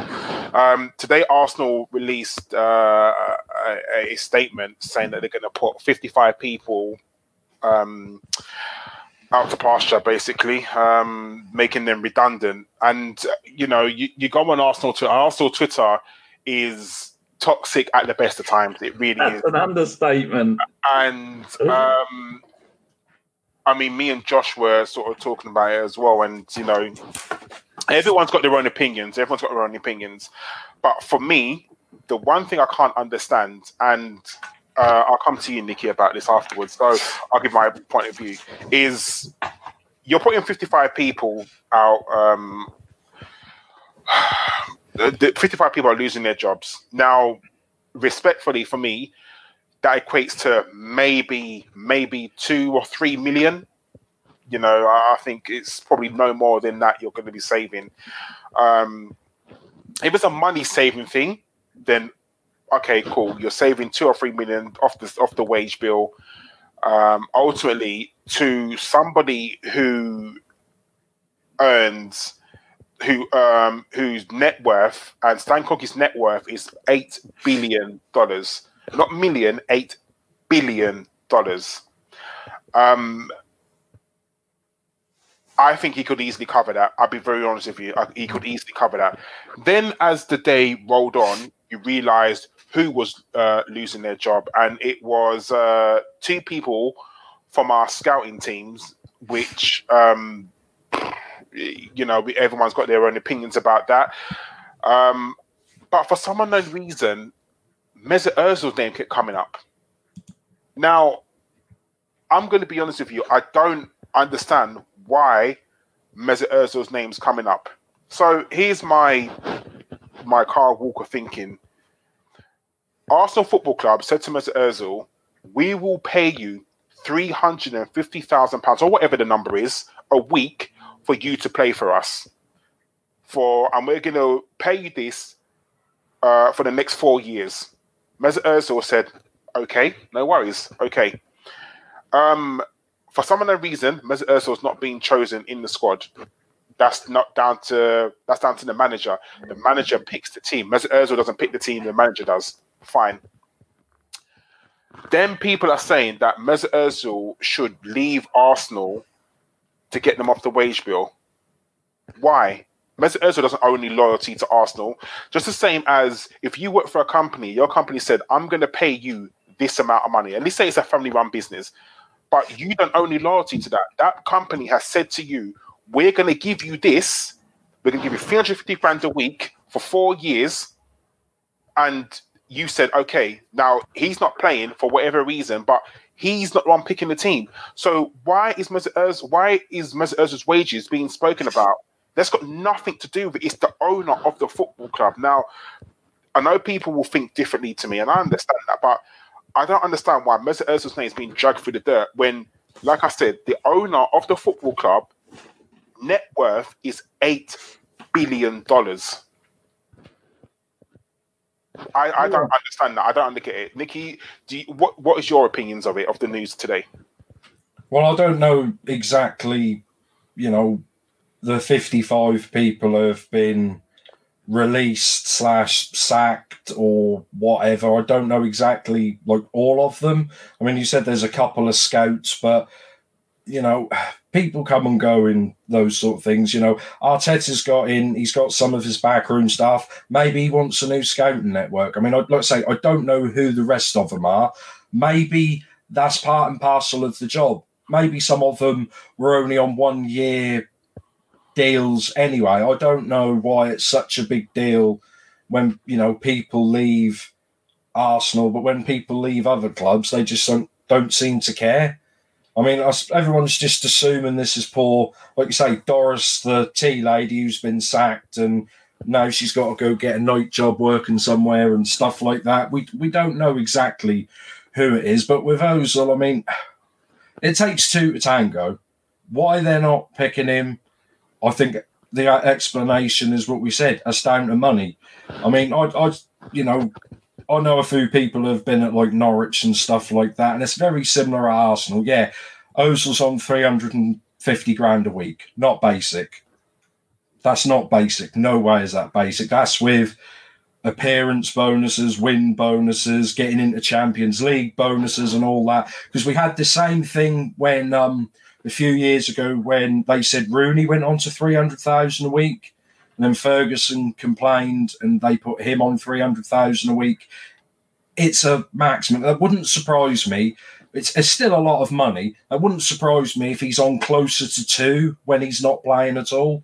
That person, I think that's why they're not pay, playing him because they're saving paying him 150,000 pound a week or what, even a hundred, because he's not, he wasn't contributing to the team and I know why, because Arsene Wenger left, who, you know, was his father like figure, brought him to England, brought him to Arsenal, put a shoulder around him and said, Come and play for me, Messer. I know you're a world class player. You can run around on the pitch, you know, spitting your chewing gum, kicking it up and catching it in your mouth, whatever you want to do and obviously went to the was it the Euros or the World Cup, and then Germany had a terrible time, and it was all Mesut Ozil's fault because he, you know, his grandparents are Turkish, and he said hello to the Turkish president, so it was all his fault because he's Turkish, and I just see it in his eyes when he came back he's not interested. He might as well, you know, he's lost the, you know, I know it's a Rocky movie, but he's lost the eye of the tiger. He just not, it's not there.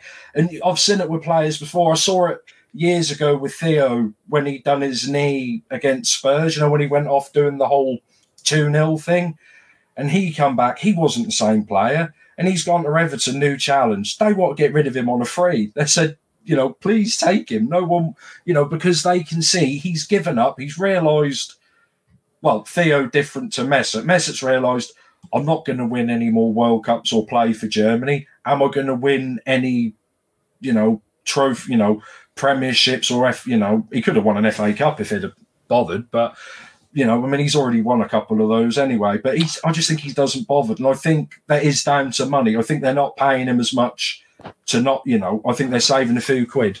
But with so with um, I like I said, so Danny, do you, do you understand the reason why people are mentioning Mesut Ozil above anyone else? For the simple fact that Arsenal Football Club have decided to make redundant 55 people. And the first thing that people on Twitter want to do is say, well, Mesut Ozil owns 350 um, thousand pounds a week. But like I said to you, Mesut Ozil owes no loyalty to Arsenal. He's an employee of that club. He's, he doesn't have the same affiliation as we do. So they're talking about that. I mean, like I said, I'm not. Uh, we're not talking about the blame game now, but Stan Kroenke, his net worth is eight billion. Are you trying to tell me that there's 55 people he's laying off? Which, like I said, if let's say they were all on 50 grand a week, which I very much doubt. Sorry, 50 grand a month, a year. Sorry, the the worth of that is literally maybe three or two two to three million. Are you trying to tell me someone whose worth net worth is eight billion couldn't cover those wages? And I, I don't understand why people are mentioning Mesut Ozil in this. It makes no sense to me. Uh, Mesut Ozil is a, a, room full of gentlemen, and one of them's farted, and the dog gets kicked every time because the, they, they want the dog to take the blame for no matter what goes wrong. Ozil's not to blame. And with the staff, it depends what the job it is. If it's a scout, then maybe, yeah, um, Stan Kroenke should cover their wages. But if it's ground staff, if it's match day people that looks like they're not going to be used for the next 12 months, then why keep them on? You, uh, is Oh, pardon me. Um, you're not going to need these people now. I know. Um, I know. I'm not going to say his name. I always think Claudio Caniggia, but it's not. It's a name that sounds like that, and he's Argentinian, and he's one of our scouts. I think he was a youth player at the club years ago.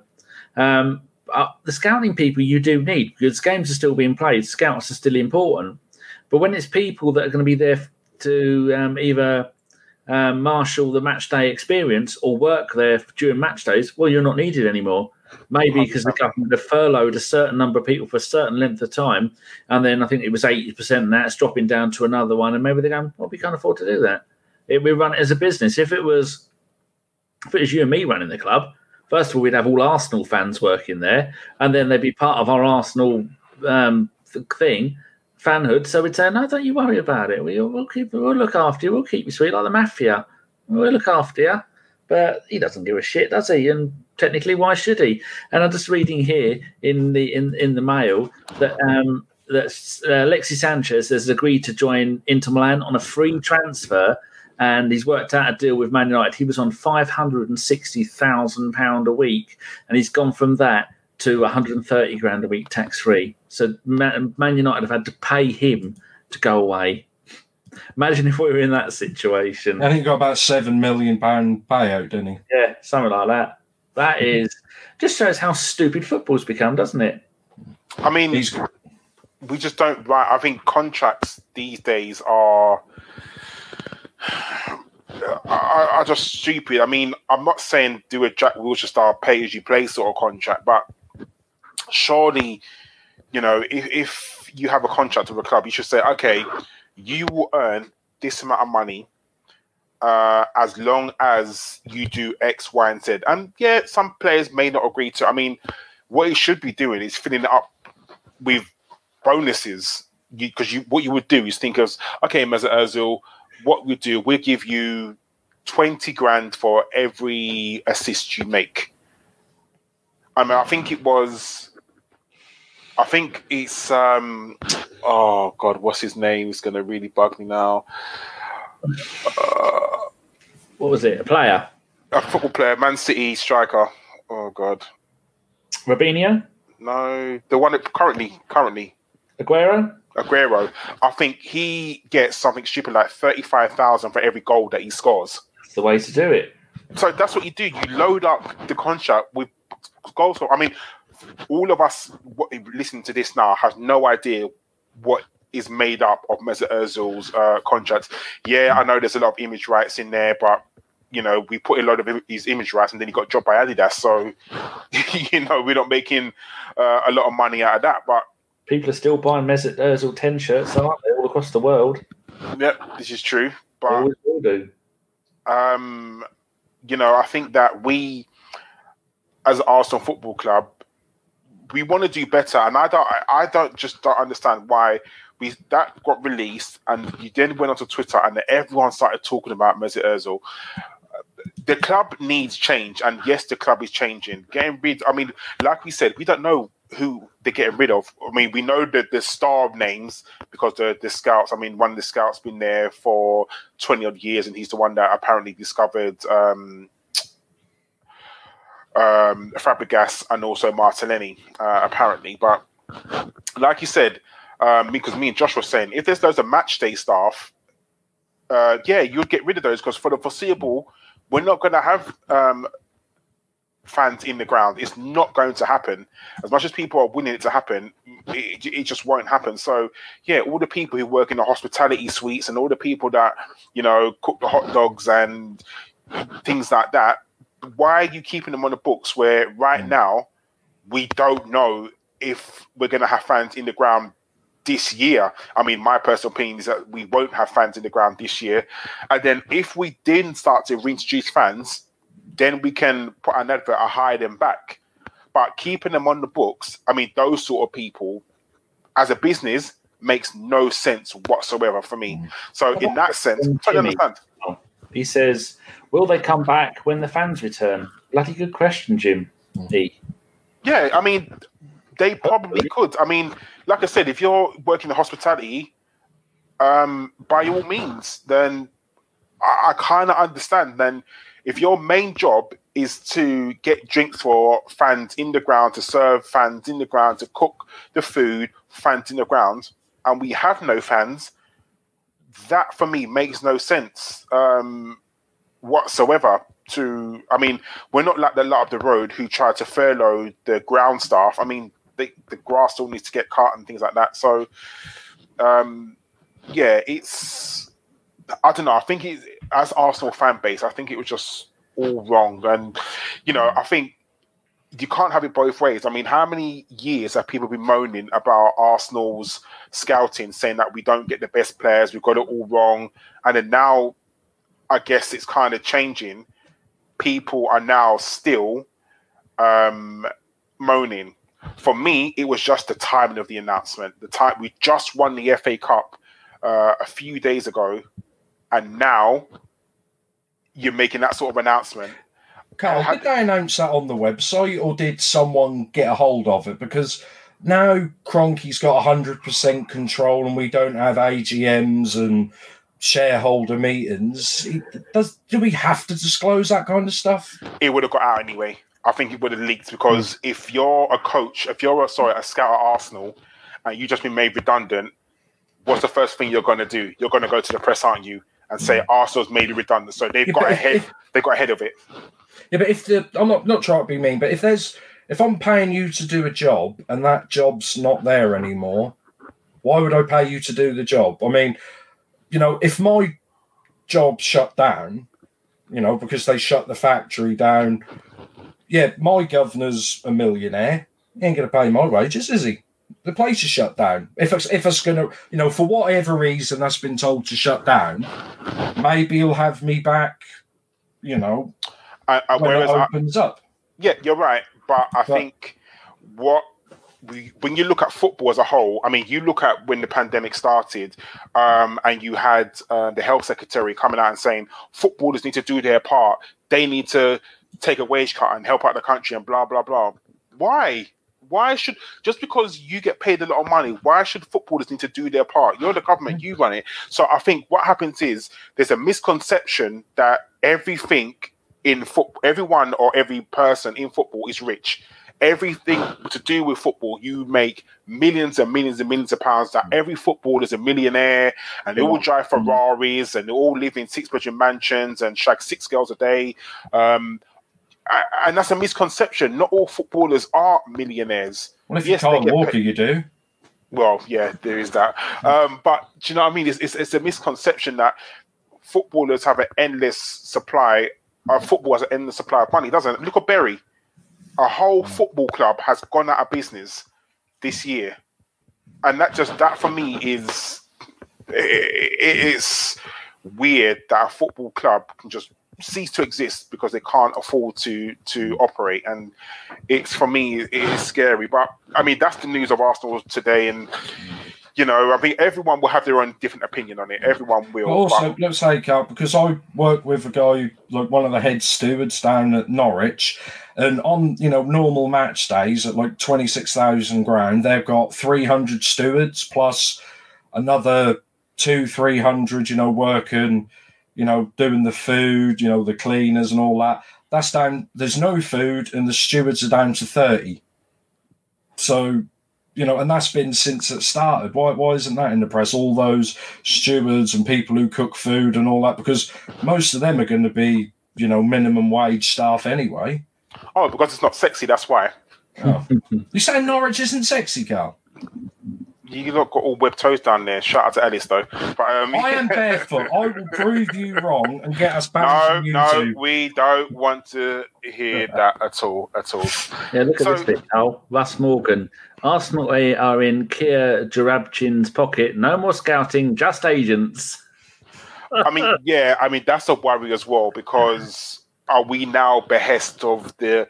I mean, for for years, Arsene Wenger tried to avoid the super agents, and now uh, Raul and um, Vinai have seemed to got into bed with uh, these super agents. So it's worrying that are we? I mean, just like Willian. I mean, I guess now's a better time for anyone to talk about the signings that we've been linked to quickly because I know we've been going about an hour and a half, but.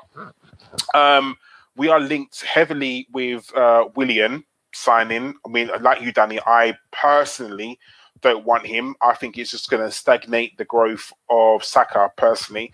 So I don't see what Willian is going to add that Saka can't do. Yes, Saka's young, but I think you need to to play him.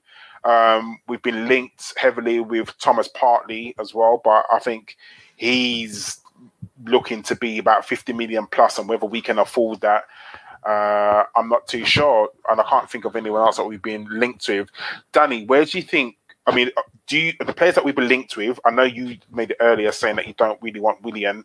Um, what about Thomas Partey? Do you know much about him? I mean, I'll be honest with you, I don't really. I know absolutely nothing about him. I've never. That's actually my Spanish team, Atletico. Never seen him play. I don't watch Spanish football. Bores the arse off me.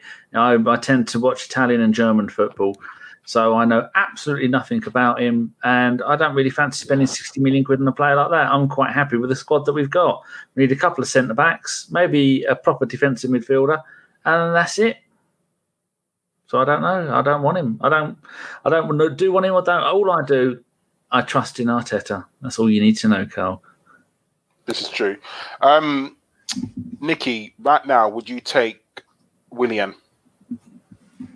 If if we don't pay nothing for him and it's a one year deal, he's experienced in the league, and if he knows what his job is going to be, you're going to come to us for a season. You're going to play maybe twenty games.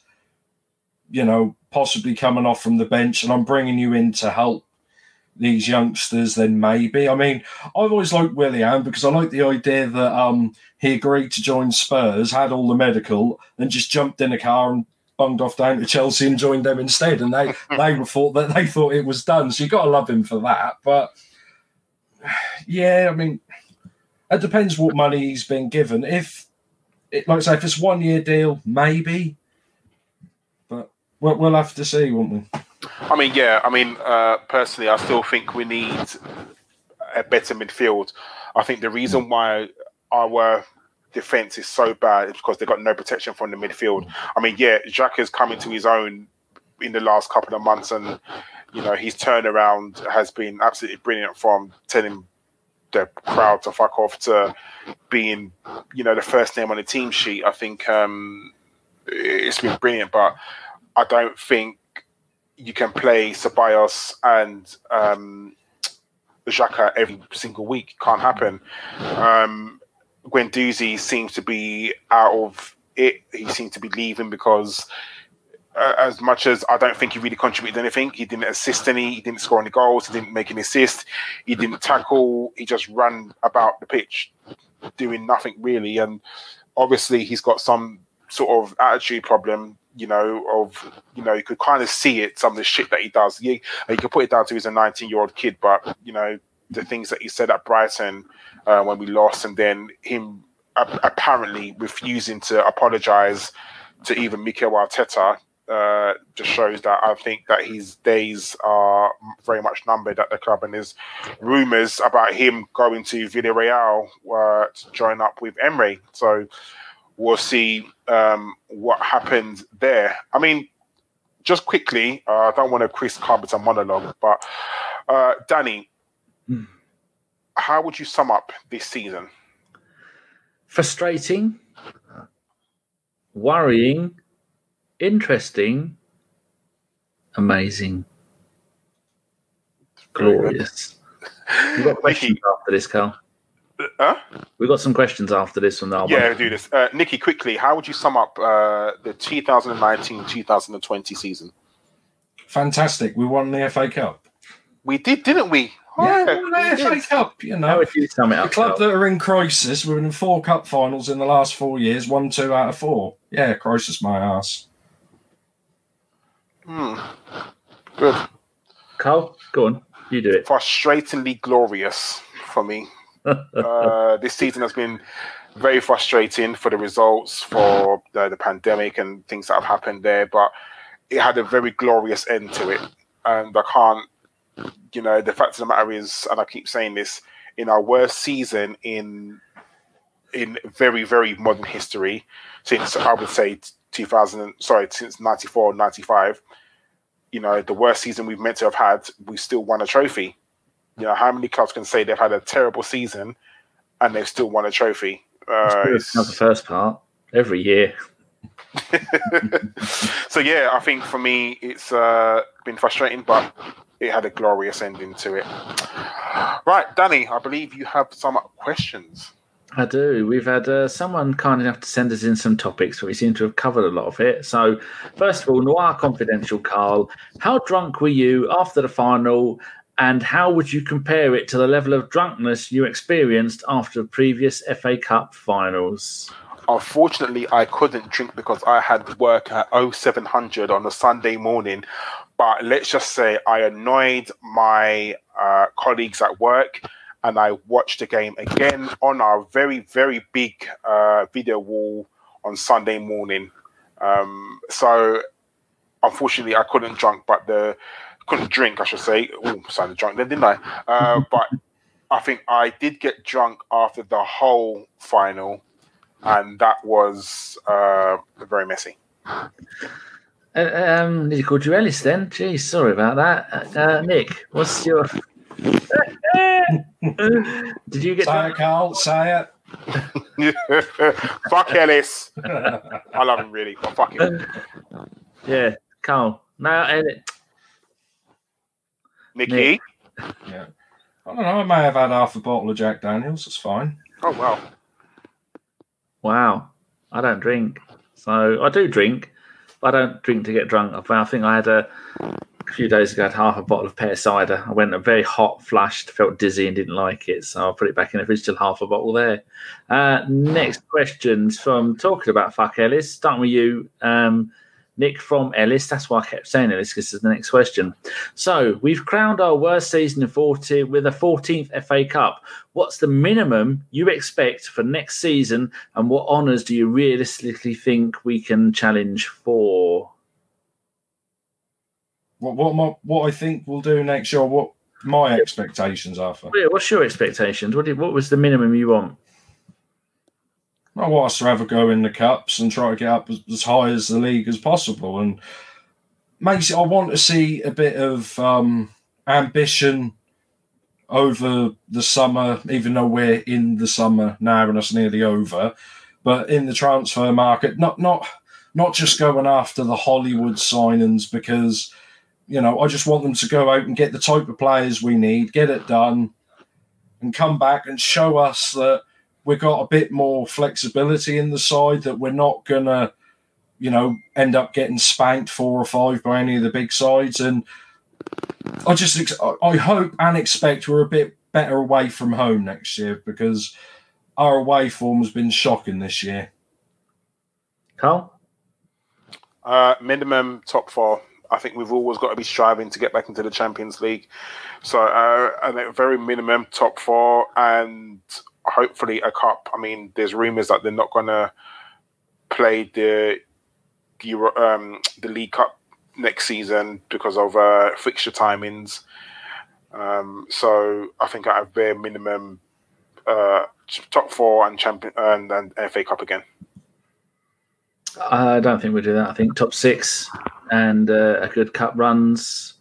Um, I don't think we're to, depending on the players we get, but I don't really have any expectations because it makes no difference what I want. I don't always get what I want. Otherwise, I'd be floating now and I'd have, uh, I'd have, I'd have ginger pubes. Uh, next question is from Jimmy H. Actually asked, "What do we think of people losing their jobs?" And Ozil covered that. Was already done that. Stephen Mwase says, "Hi guys, enjoying the podcast from Kenya in Af- in brackets Africa. Thanks for that. I had no idea. Out of ten, what would you guys rate Arteta? I'm going to give him so far an, an eight. Karl." I'd give him a seven point five.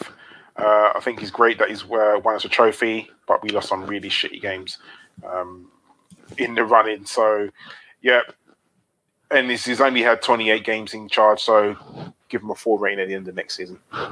Lovely, Nick. 10. He won us a cup. That's better than any Tottenham manager. Bit of positivity. Um, He's been a bit iffy with his subs, though. So hopefully another- do better. another question from Noir. He's got three here. I'm not sure I want to do them all. Um, don't know enough about that to ask that one. Um, save that one for next week. He says, right, this one. Um, start with you, Nick. The future of Maitland Niles was uncertain a couple of weeks ago. After his recent performances, should we do everything in our power to keep him? I think he's still under a fairly decent contract. What's he got? Two years left? Two? I think. Well, maybe two years left. on his. Honestly, I was one of the ones that said I'd, you know, I'd drive him out of the club a few months ago, just before the thing, because he was like complaining, like, "Oh, this isn't my position, uh, left wing back or right wing back or whatever," and I'm like. No, you're playing football in the Premier League for Arsenal, mate. You should just be happy to play wherever on the pitch. It's not like he's asking you to you know, playing goal or something and make yourself look an idiot. And especially since lockdown, when he's come back, I just whether or not that stays, I've seen like a mental change in him because normally he was so laid back, he's practically fallen over, which he, you know, he's been, but he seemed a lot more focused. And what was that the game when um, I think it was the Man City in the semi-finals where he come on and he was hugging Arteta and I think Arteta said, "See, I told you." So obviously there was, you know, they had a plan and it worked perfectly.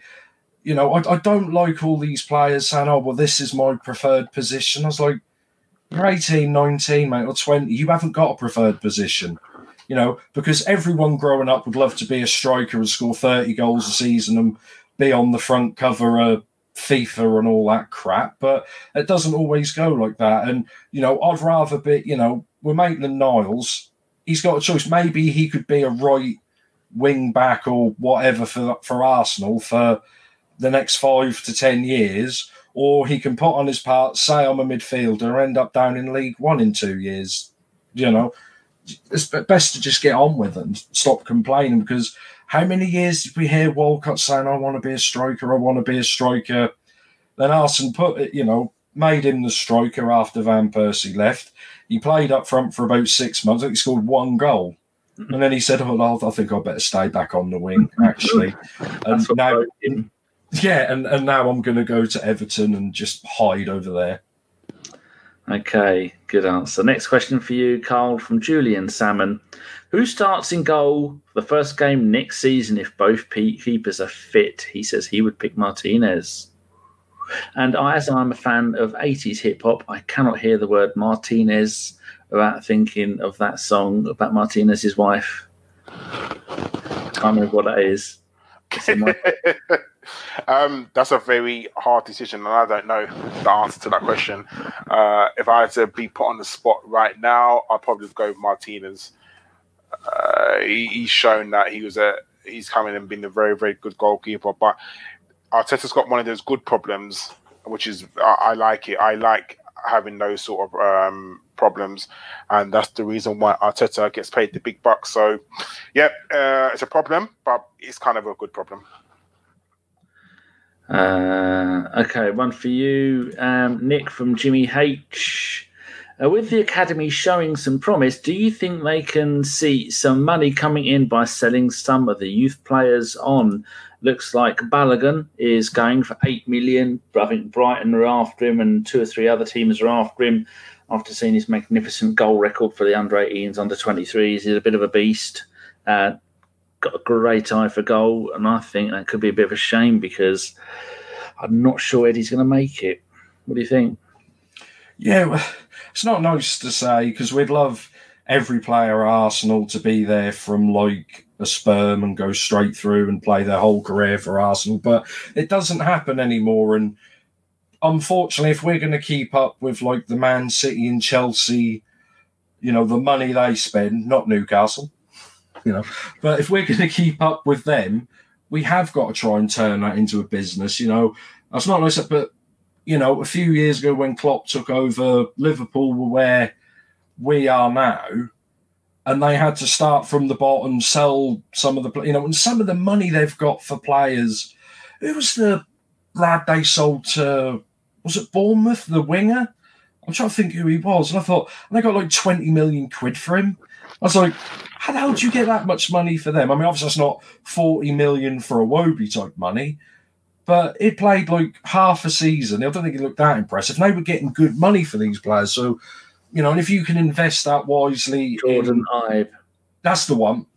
Is he? Was it Bournemouth? Was I close? Mr. Was Burnley?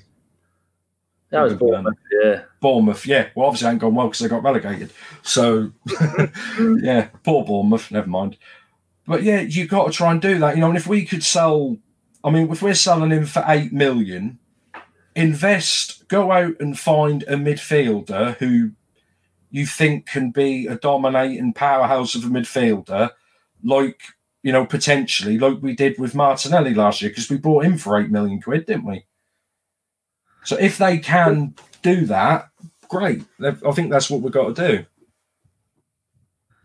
Yes, that's uh, writing a message and That's a good answer. Um, have we got any more questions in? Uh, Granite's right foot, Karl. How do we line up with Coutinho and Willian next year if the guy if if the reports are true that they are joining the Arsenal? Good luck with that. Um, if we're signing Coutinho, then you'd have to think that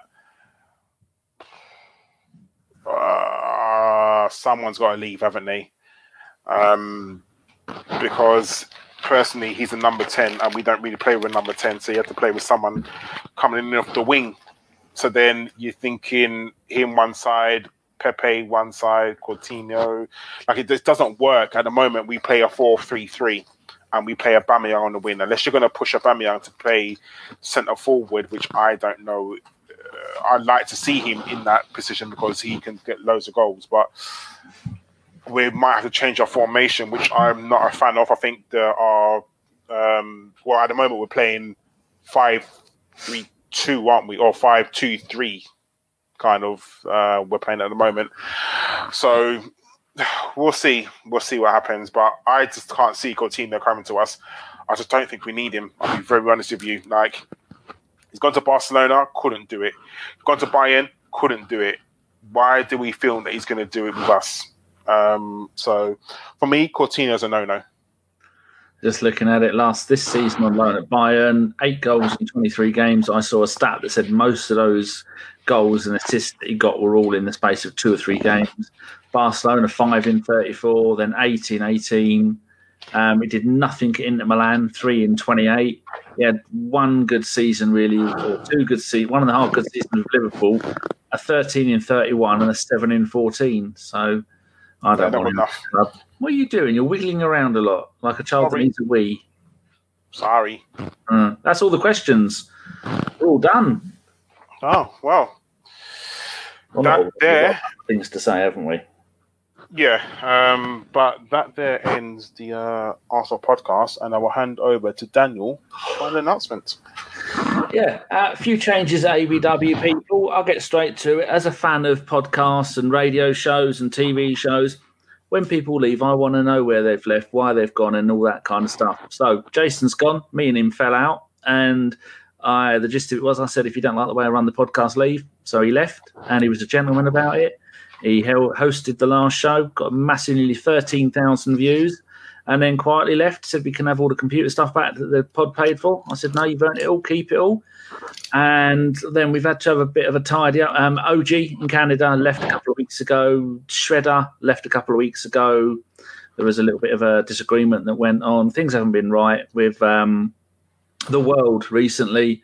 And so people have got families and jobs and time zones. I mean, when we do this podcast for for the likes of Shredder and OG, it's lunchtime, and they can't take two hours for lunch. And then today, I said in the, one of our groups, I said, "Look, there's so many people in this group that, that can't, for one reason or another, do any podcast." And so I said, "Look, we're going to keep it down to the people who can do it regularly." And so I said, uh, "People like Dom and Simon and Fife, and uh, they." I said, "Look, you, you can all have free transfers. Go and do uh, go and do other pods or do whatever you're doing. You're all welcome back as a guest. Uh, I don't think we'll be seeing Jason back, but, but any of those, they're welcome back to come back as a guest. But it's uh, over the years, ABW has changed a lot. It's only me and Jeff from the original six or eight, six people. There's only me in here. Actually, there might have been eight of us. I can't remember. And then we had uh, the load of those left, and then then people like Chris and OG and Jace came in, and then FK left, and then it's just just how podcasting work. People get things in lives where they get more important jobs, and they can't um, they can't find time for podcasting, and that's perfectly fine. I don't have a job. I don't do anything other than this. Um, these two work shifts, and so they can work around it. Um, Jimmy says, uh, "Why has Jason left?" Me and him fell out. Simple as that. I don't agree with some of the things that he did, and he didn't agree with some of the things that I did, and so he said, "I'll leave," and I said, "Okay." It's uh, he has done more for this podcast in the last year. He has kept part of this podcast going all by himself, with the help of Karl and Josh and Chris and stuff like that. But it's uh, it's just saying what was the disagreement about? Sometimes I don't like the way people speak to people. Um, you're never sure. With Chris, Chris used to deliberately go, "What do you know about football? I watch 100 games a day."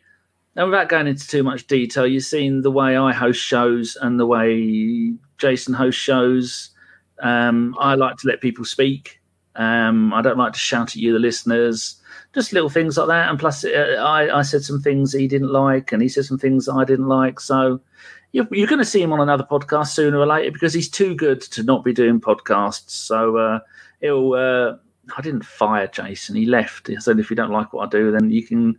You can go, and so he left. And Gav, Gav has gone as well. Gav was here. Gav turned up drunk. Gav's gone. So, as a podcast, you need you need a tight group of people that are going to be available to do shows regularly. And the the choice is if you've got the tight group, and then you've got another group of people, five or six people that can't do podcasts. Then I think, well, I need to get more people in to replace the ones who are here that don't do stuff. And then you go, well, now we've got a podcast with twenty people on. Uh, 25 people. So, how's that ever going to work? It's not going to work, is it? So, um, everyone else is all on good terms with everybody else. Um, obviously, not talking to Jason because uh, we're both, like Chris says, we're both stubborn old men. And so there you go. We we try not to hide anything from you lot. Um, Jace did an immense amount of good for this podcast. There was times this season, like the, we were saying, that no one wanted to do podcasts. Jace made a promise that he would do every podcast for a live show, and he did it, which is more dedication than I, I've seen from him than I've seen from a lot of people when it comes to a lot of other stuff. So, um, yeah, thanks, Jace. Thanks, Dom. Thanks, OG, Shredder, uh, Simon. Simon's because he's Simon is going to be a big time journalist. Simon is uh, Liquif Scoop. He's he's going places. He hasn't got time to do stuff with us.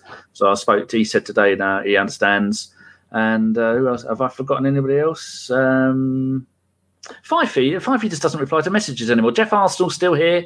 Jeff Arsenal never replies to messages, but Jeff said, "Don't worry, Dan, I'm going nowhere." So you might see some of those other ones again, but as the core group, there's six of us, and then you've got the others like Nikki, uh, Femi, uh, Richard.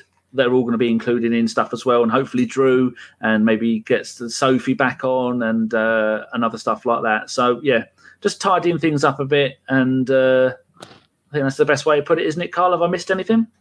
No, I mean, I for one want to say uh, thank you to Jason. Jason's been, like you said, Jason has done more for this podcast than I think almost any other apart from Danny. Um, it's he's you know it's not good or it's, sad. It's, it's how leaving this kind of seeing your parents get divorced as someone who's coming to this podcast like late and you know I got brought into this podcast from Chris and then Chris has like done radio shows and then you know it's um Jason is uh, Jason's a good person, and I think Jason is, um, like I said, he works very, very hard and tirelessly. Jason's brilliant. He, he's very good at podcasting. Um, but some people sometimes just don't see eye to eye, and unfortunately, you know, as far as I see it, Danny, this is Danny's podcast. Danny will, this is this. There would not be an ABW without Danny. Um, Danny has done the most for his podcast out of everyone. And sometimes, as as humans, humans don't always see eye to eye. You know, there are certain things that, you know, in my outside life, I I don't like what people do, and like end of the day, you know, we have a common love, which is Arsenal. Um, but at the same time, personalities clash. You know, and it's just one of those things. It's just one of those things. Um, you know, though Danny and Jason not talking, you know, uh, it's there's not bad blood there. They're just, you know, we're adults and adults sometimes fall out about things. So just quickly, I want to say thank you to Jason. Jason's done uh, a lot of work. And like us, Danny said, you would definitely hear Jason again on a podcast because Jason is far too good at what he does. Um, to not for people not to invite him onto their podcast. You've heard him on other people's podcasts, and he's very good. He's passionate. We talked about Arsenal. We know about his love for uh, Aaron Ramsey. Now he's got to finally say Aaron Ramsey was shit. No, joking, but um, it's just one of those things, isn't it? It's one of those things, and you know. We, as a podcast, Danny's made a decision, and we will get, we will grow. We will definitely grow. There'll be, you'll see other people. Changes will be made. Everything doesn't need to remain the same yeah, I mean, look at this world. This world will never be the same again because this pandemic. Things got to move on, and there we are. Yeah, your microphone's rubbing on your top. Um, politically, we were com- completely different about stuff. Um, it's not like when Gimli left. Nobody liked Gimli. Gimli was a knob. no one would say that about Jace. And when you take into consideration the amount of stress and strain it is to do the live shows after every game, come rain or shine, and when you've got when you say there's a show coming up and you've got one person puts their hand up for whatever reason, you, people don't get paid for. No one gets paid for doing this. You can't expect people to do it. But when you've got one person put your hand up and you've gone, or someone drops out and you've got to stop what you're doing to come and do it. So uh, yeah, and then plus losing Steve and Dave, that's really that's had a massive impact on so many of us. And, and little things like that. So going on next season, we won't be doing live shows after every single game because, quite frankly, who the fuck wants to? It's shit sometimes. Um, I should think most of the Premier League games we were doing them for, but some of the, like we were saying about the uh, the Olympiacos game, I think that game didn't start till we didn't start the show till half past ten, and then just go on. And plus, the shows will be half an hour long. They'll start half an hour after the game is finished to try and because nobody we're looking at the the analytics of it all. And most of those games, those shows, some will be an hour and a half long. You're watching for 17 minutes. And so I think half an hour is a perfect time for a show. Be doing slightly differently. All of us will be hosting it. So uh, yeah, Pablo, just rewind it and have a listen. So yeah, thanks to all that lot. But this uh, podcast go on. People move around. Um, you see new people coming on, um, like Nikki and Femi and Richard. They're uh, they were all people who were listeners, and they got the chance to come on. Never know, it, it could be you, dear listener. You might get a chance to come on and uh, and be horrible to me. So uh, I take it you've got nothing really to say, Nick, as you're new. I'm new. I, am staying out of it. so, like Thunder, I'm still on trial. I haven't got a contract yet. Thunder Road says a Ramsey Wonderland in the works. you never know. So, um, yeah, it's, it's a shame when these things happen, but yeah, people uh, don't always get on. Mummies and daddies don't always get on, and uh, yeah, that's that's the podcasting world for you. So we'll carry on. I shall be here until I'm older and grayer and fatter. Um, right, Karl. Um, I think we've got gentlemen's nods to do. Um, yes. So my gentleman's nod. We'll go to Jason. Uh, he's now left. Uh, I think he's uh, a great guy, uh, but these things happen. So everyone, if you listen to this, you probably already follow Jason. If you don't, please go and follow him. Uh, Felipe Flop, I want to say. I do. I'm ashamed I don't know Jason's. That's really bad. Jason Davies, 71, I think it is. That's it.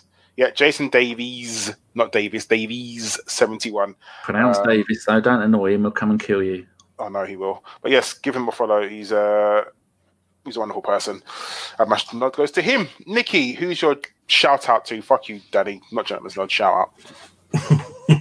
Well, that'll be Danny then, because I mean he's let me on, which is nice to come on. Oh yeah, up. arse licking. Here we go. Oh, Danny, you're the best, Danny. Oh, I love you, Danny. Friends. yeah, I mean I know I've been a bit. Sometimes I've been talking too much and not enough, but that's probably because um, you know, when I'm doing my Twitch channel thing at Netfolks, by the way.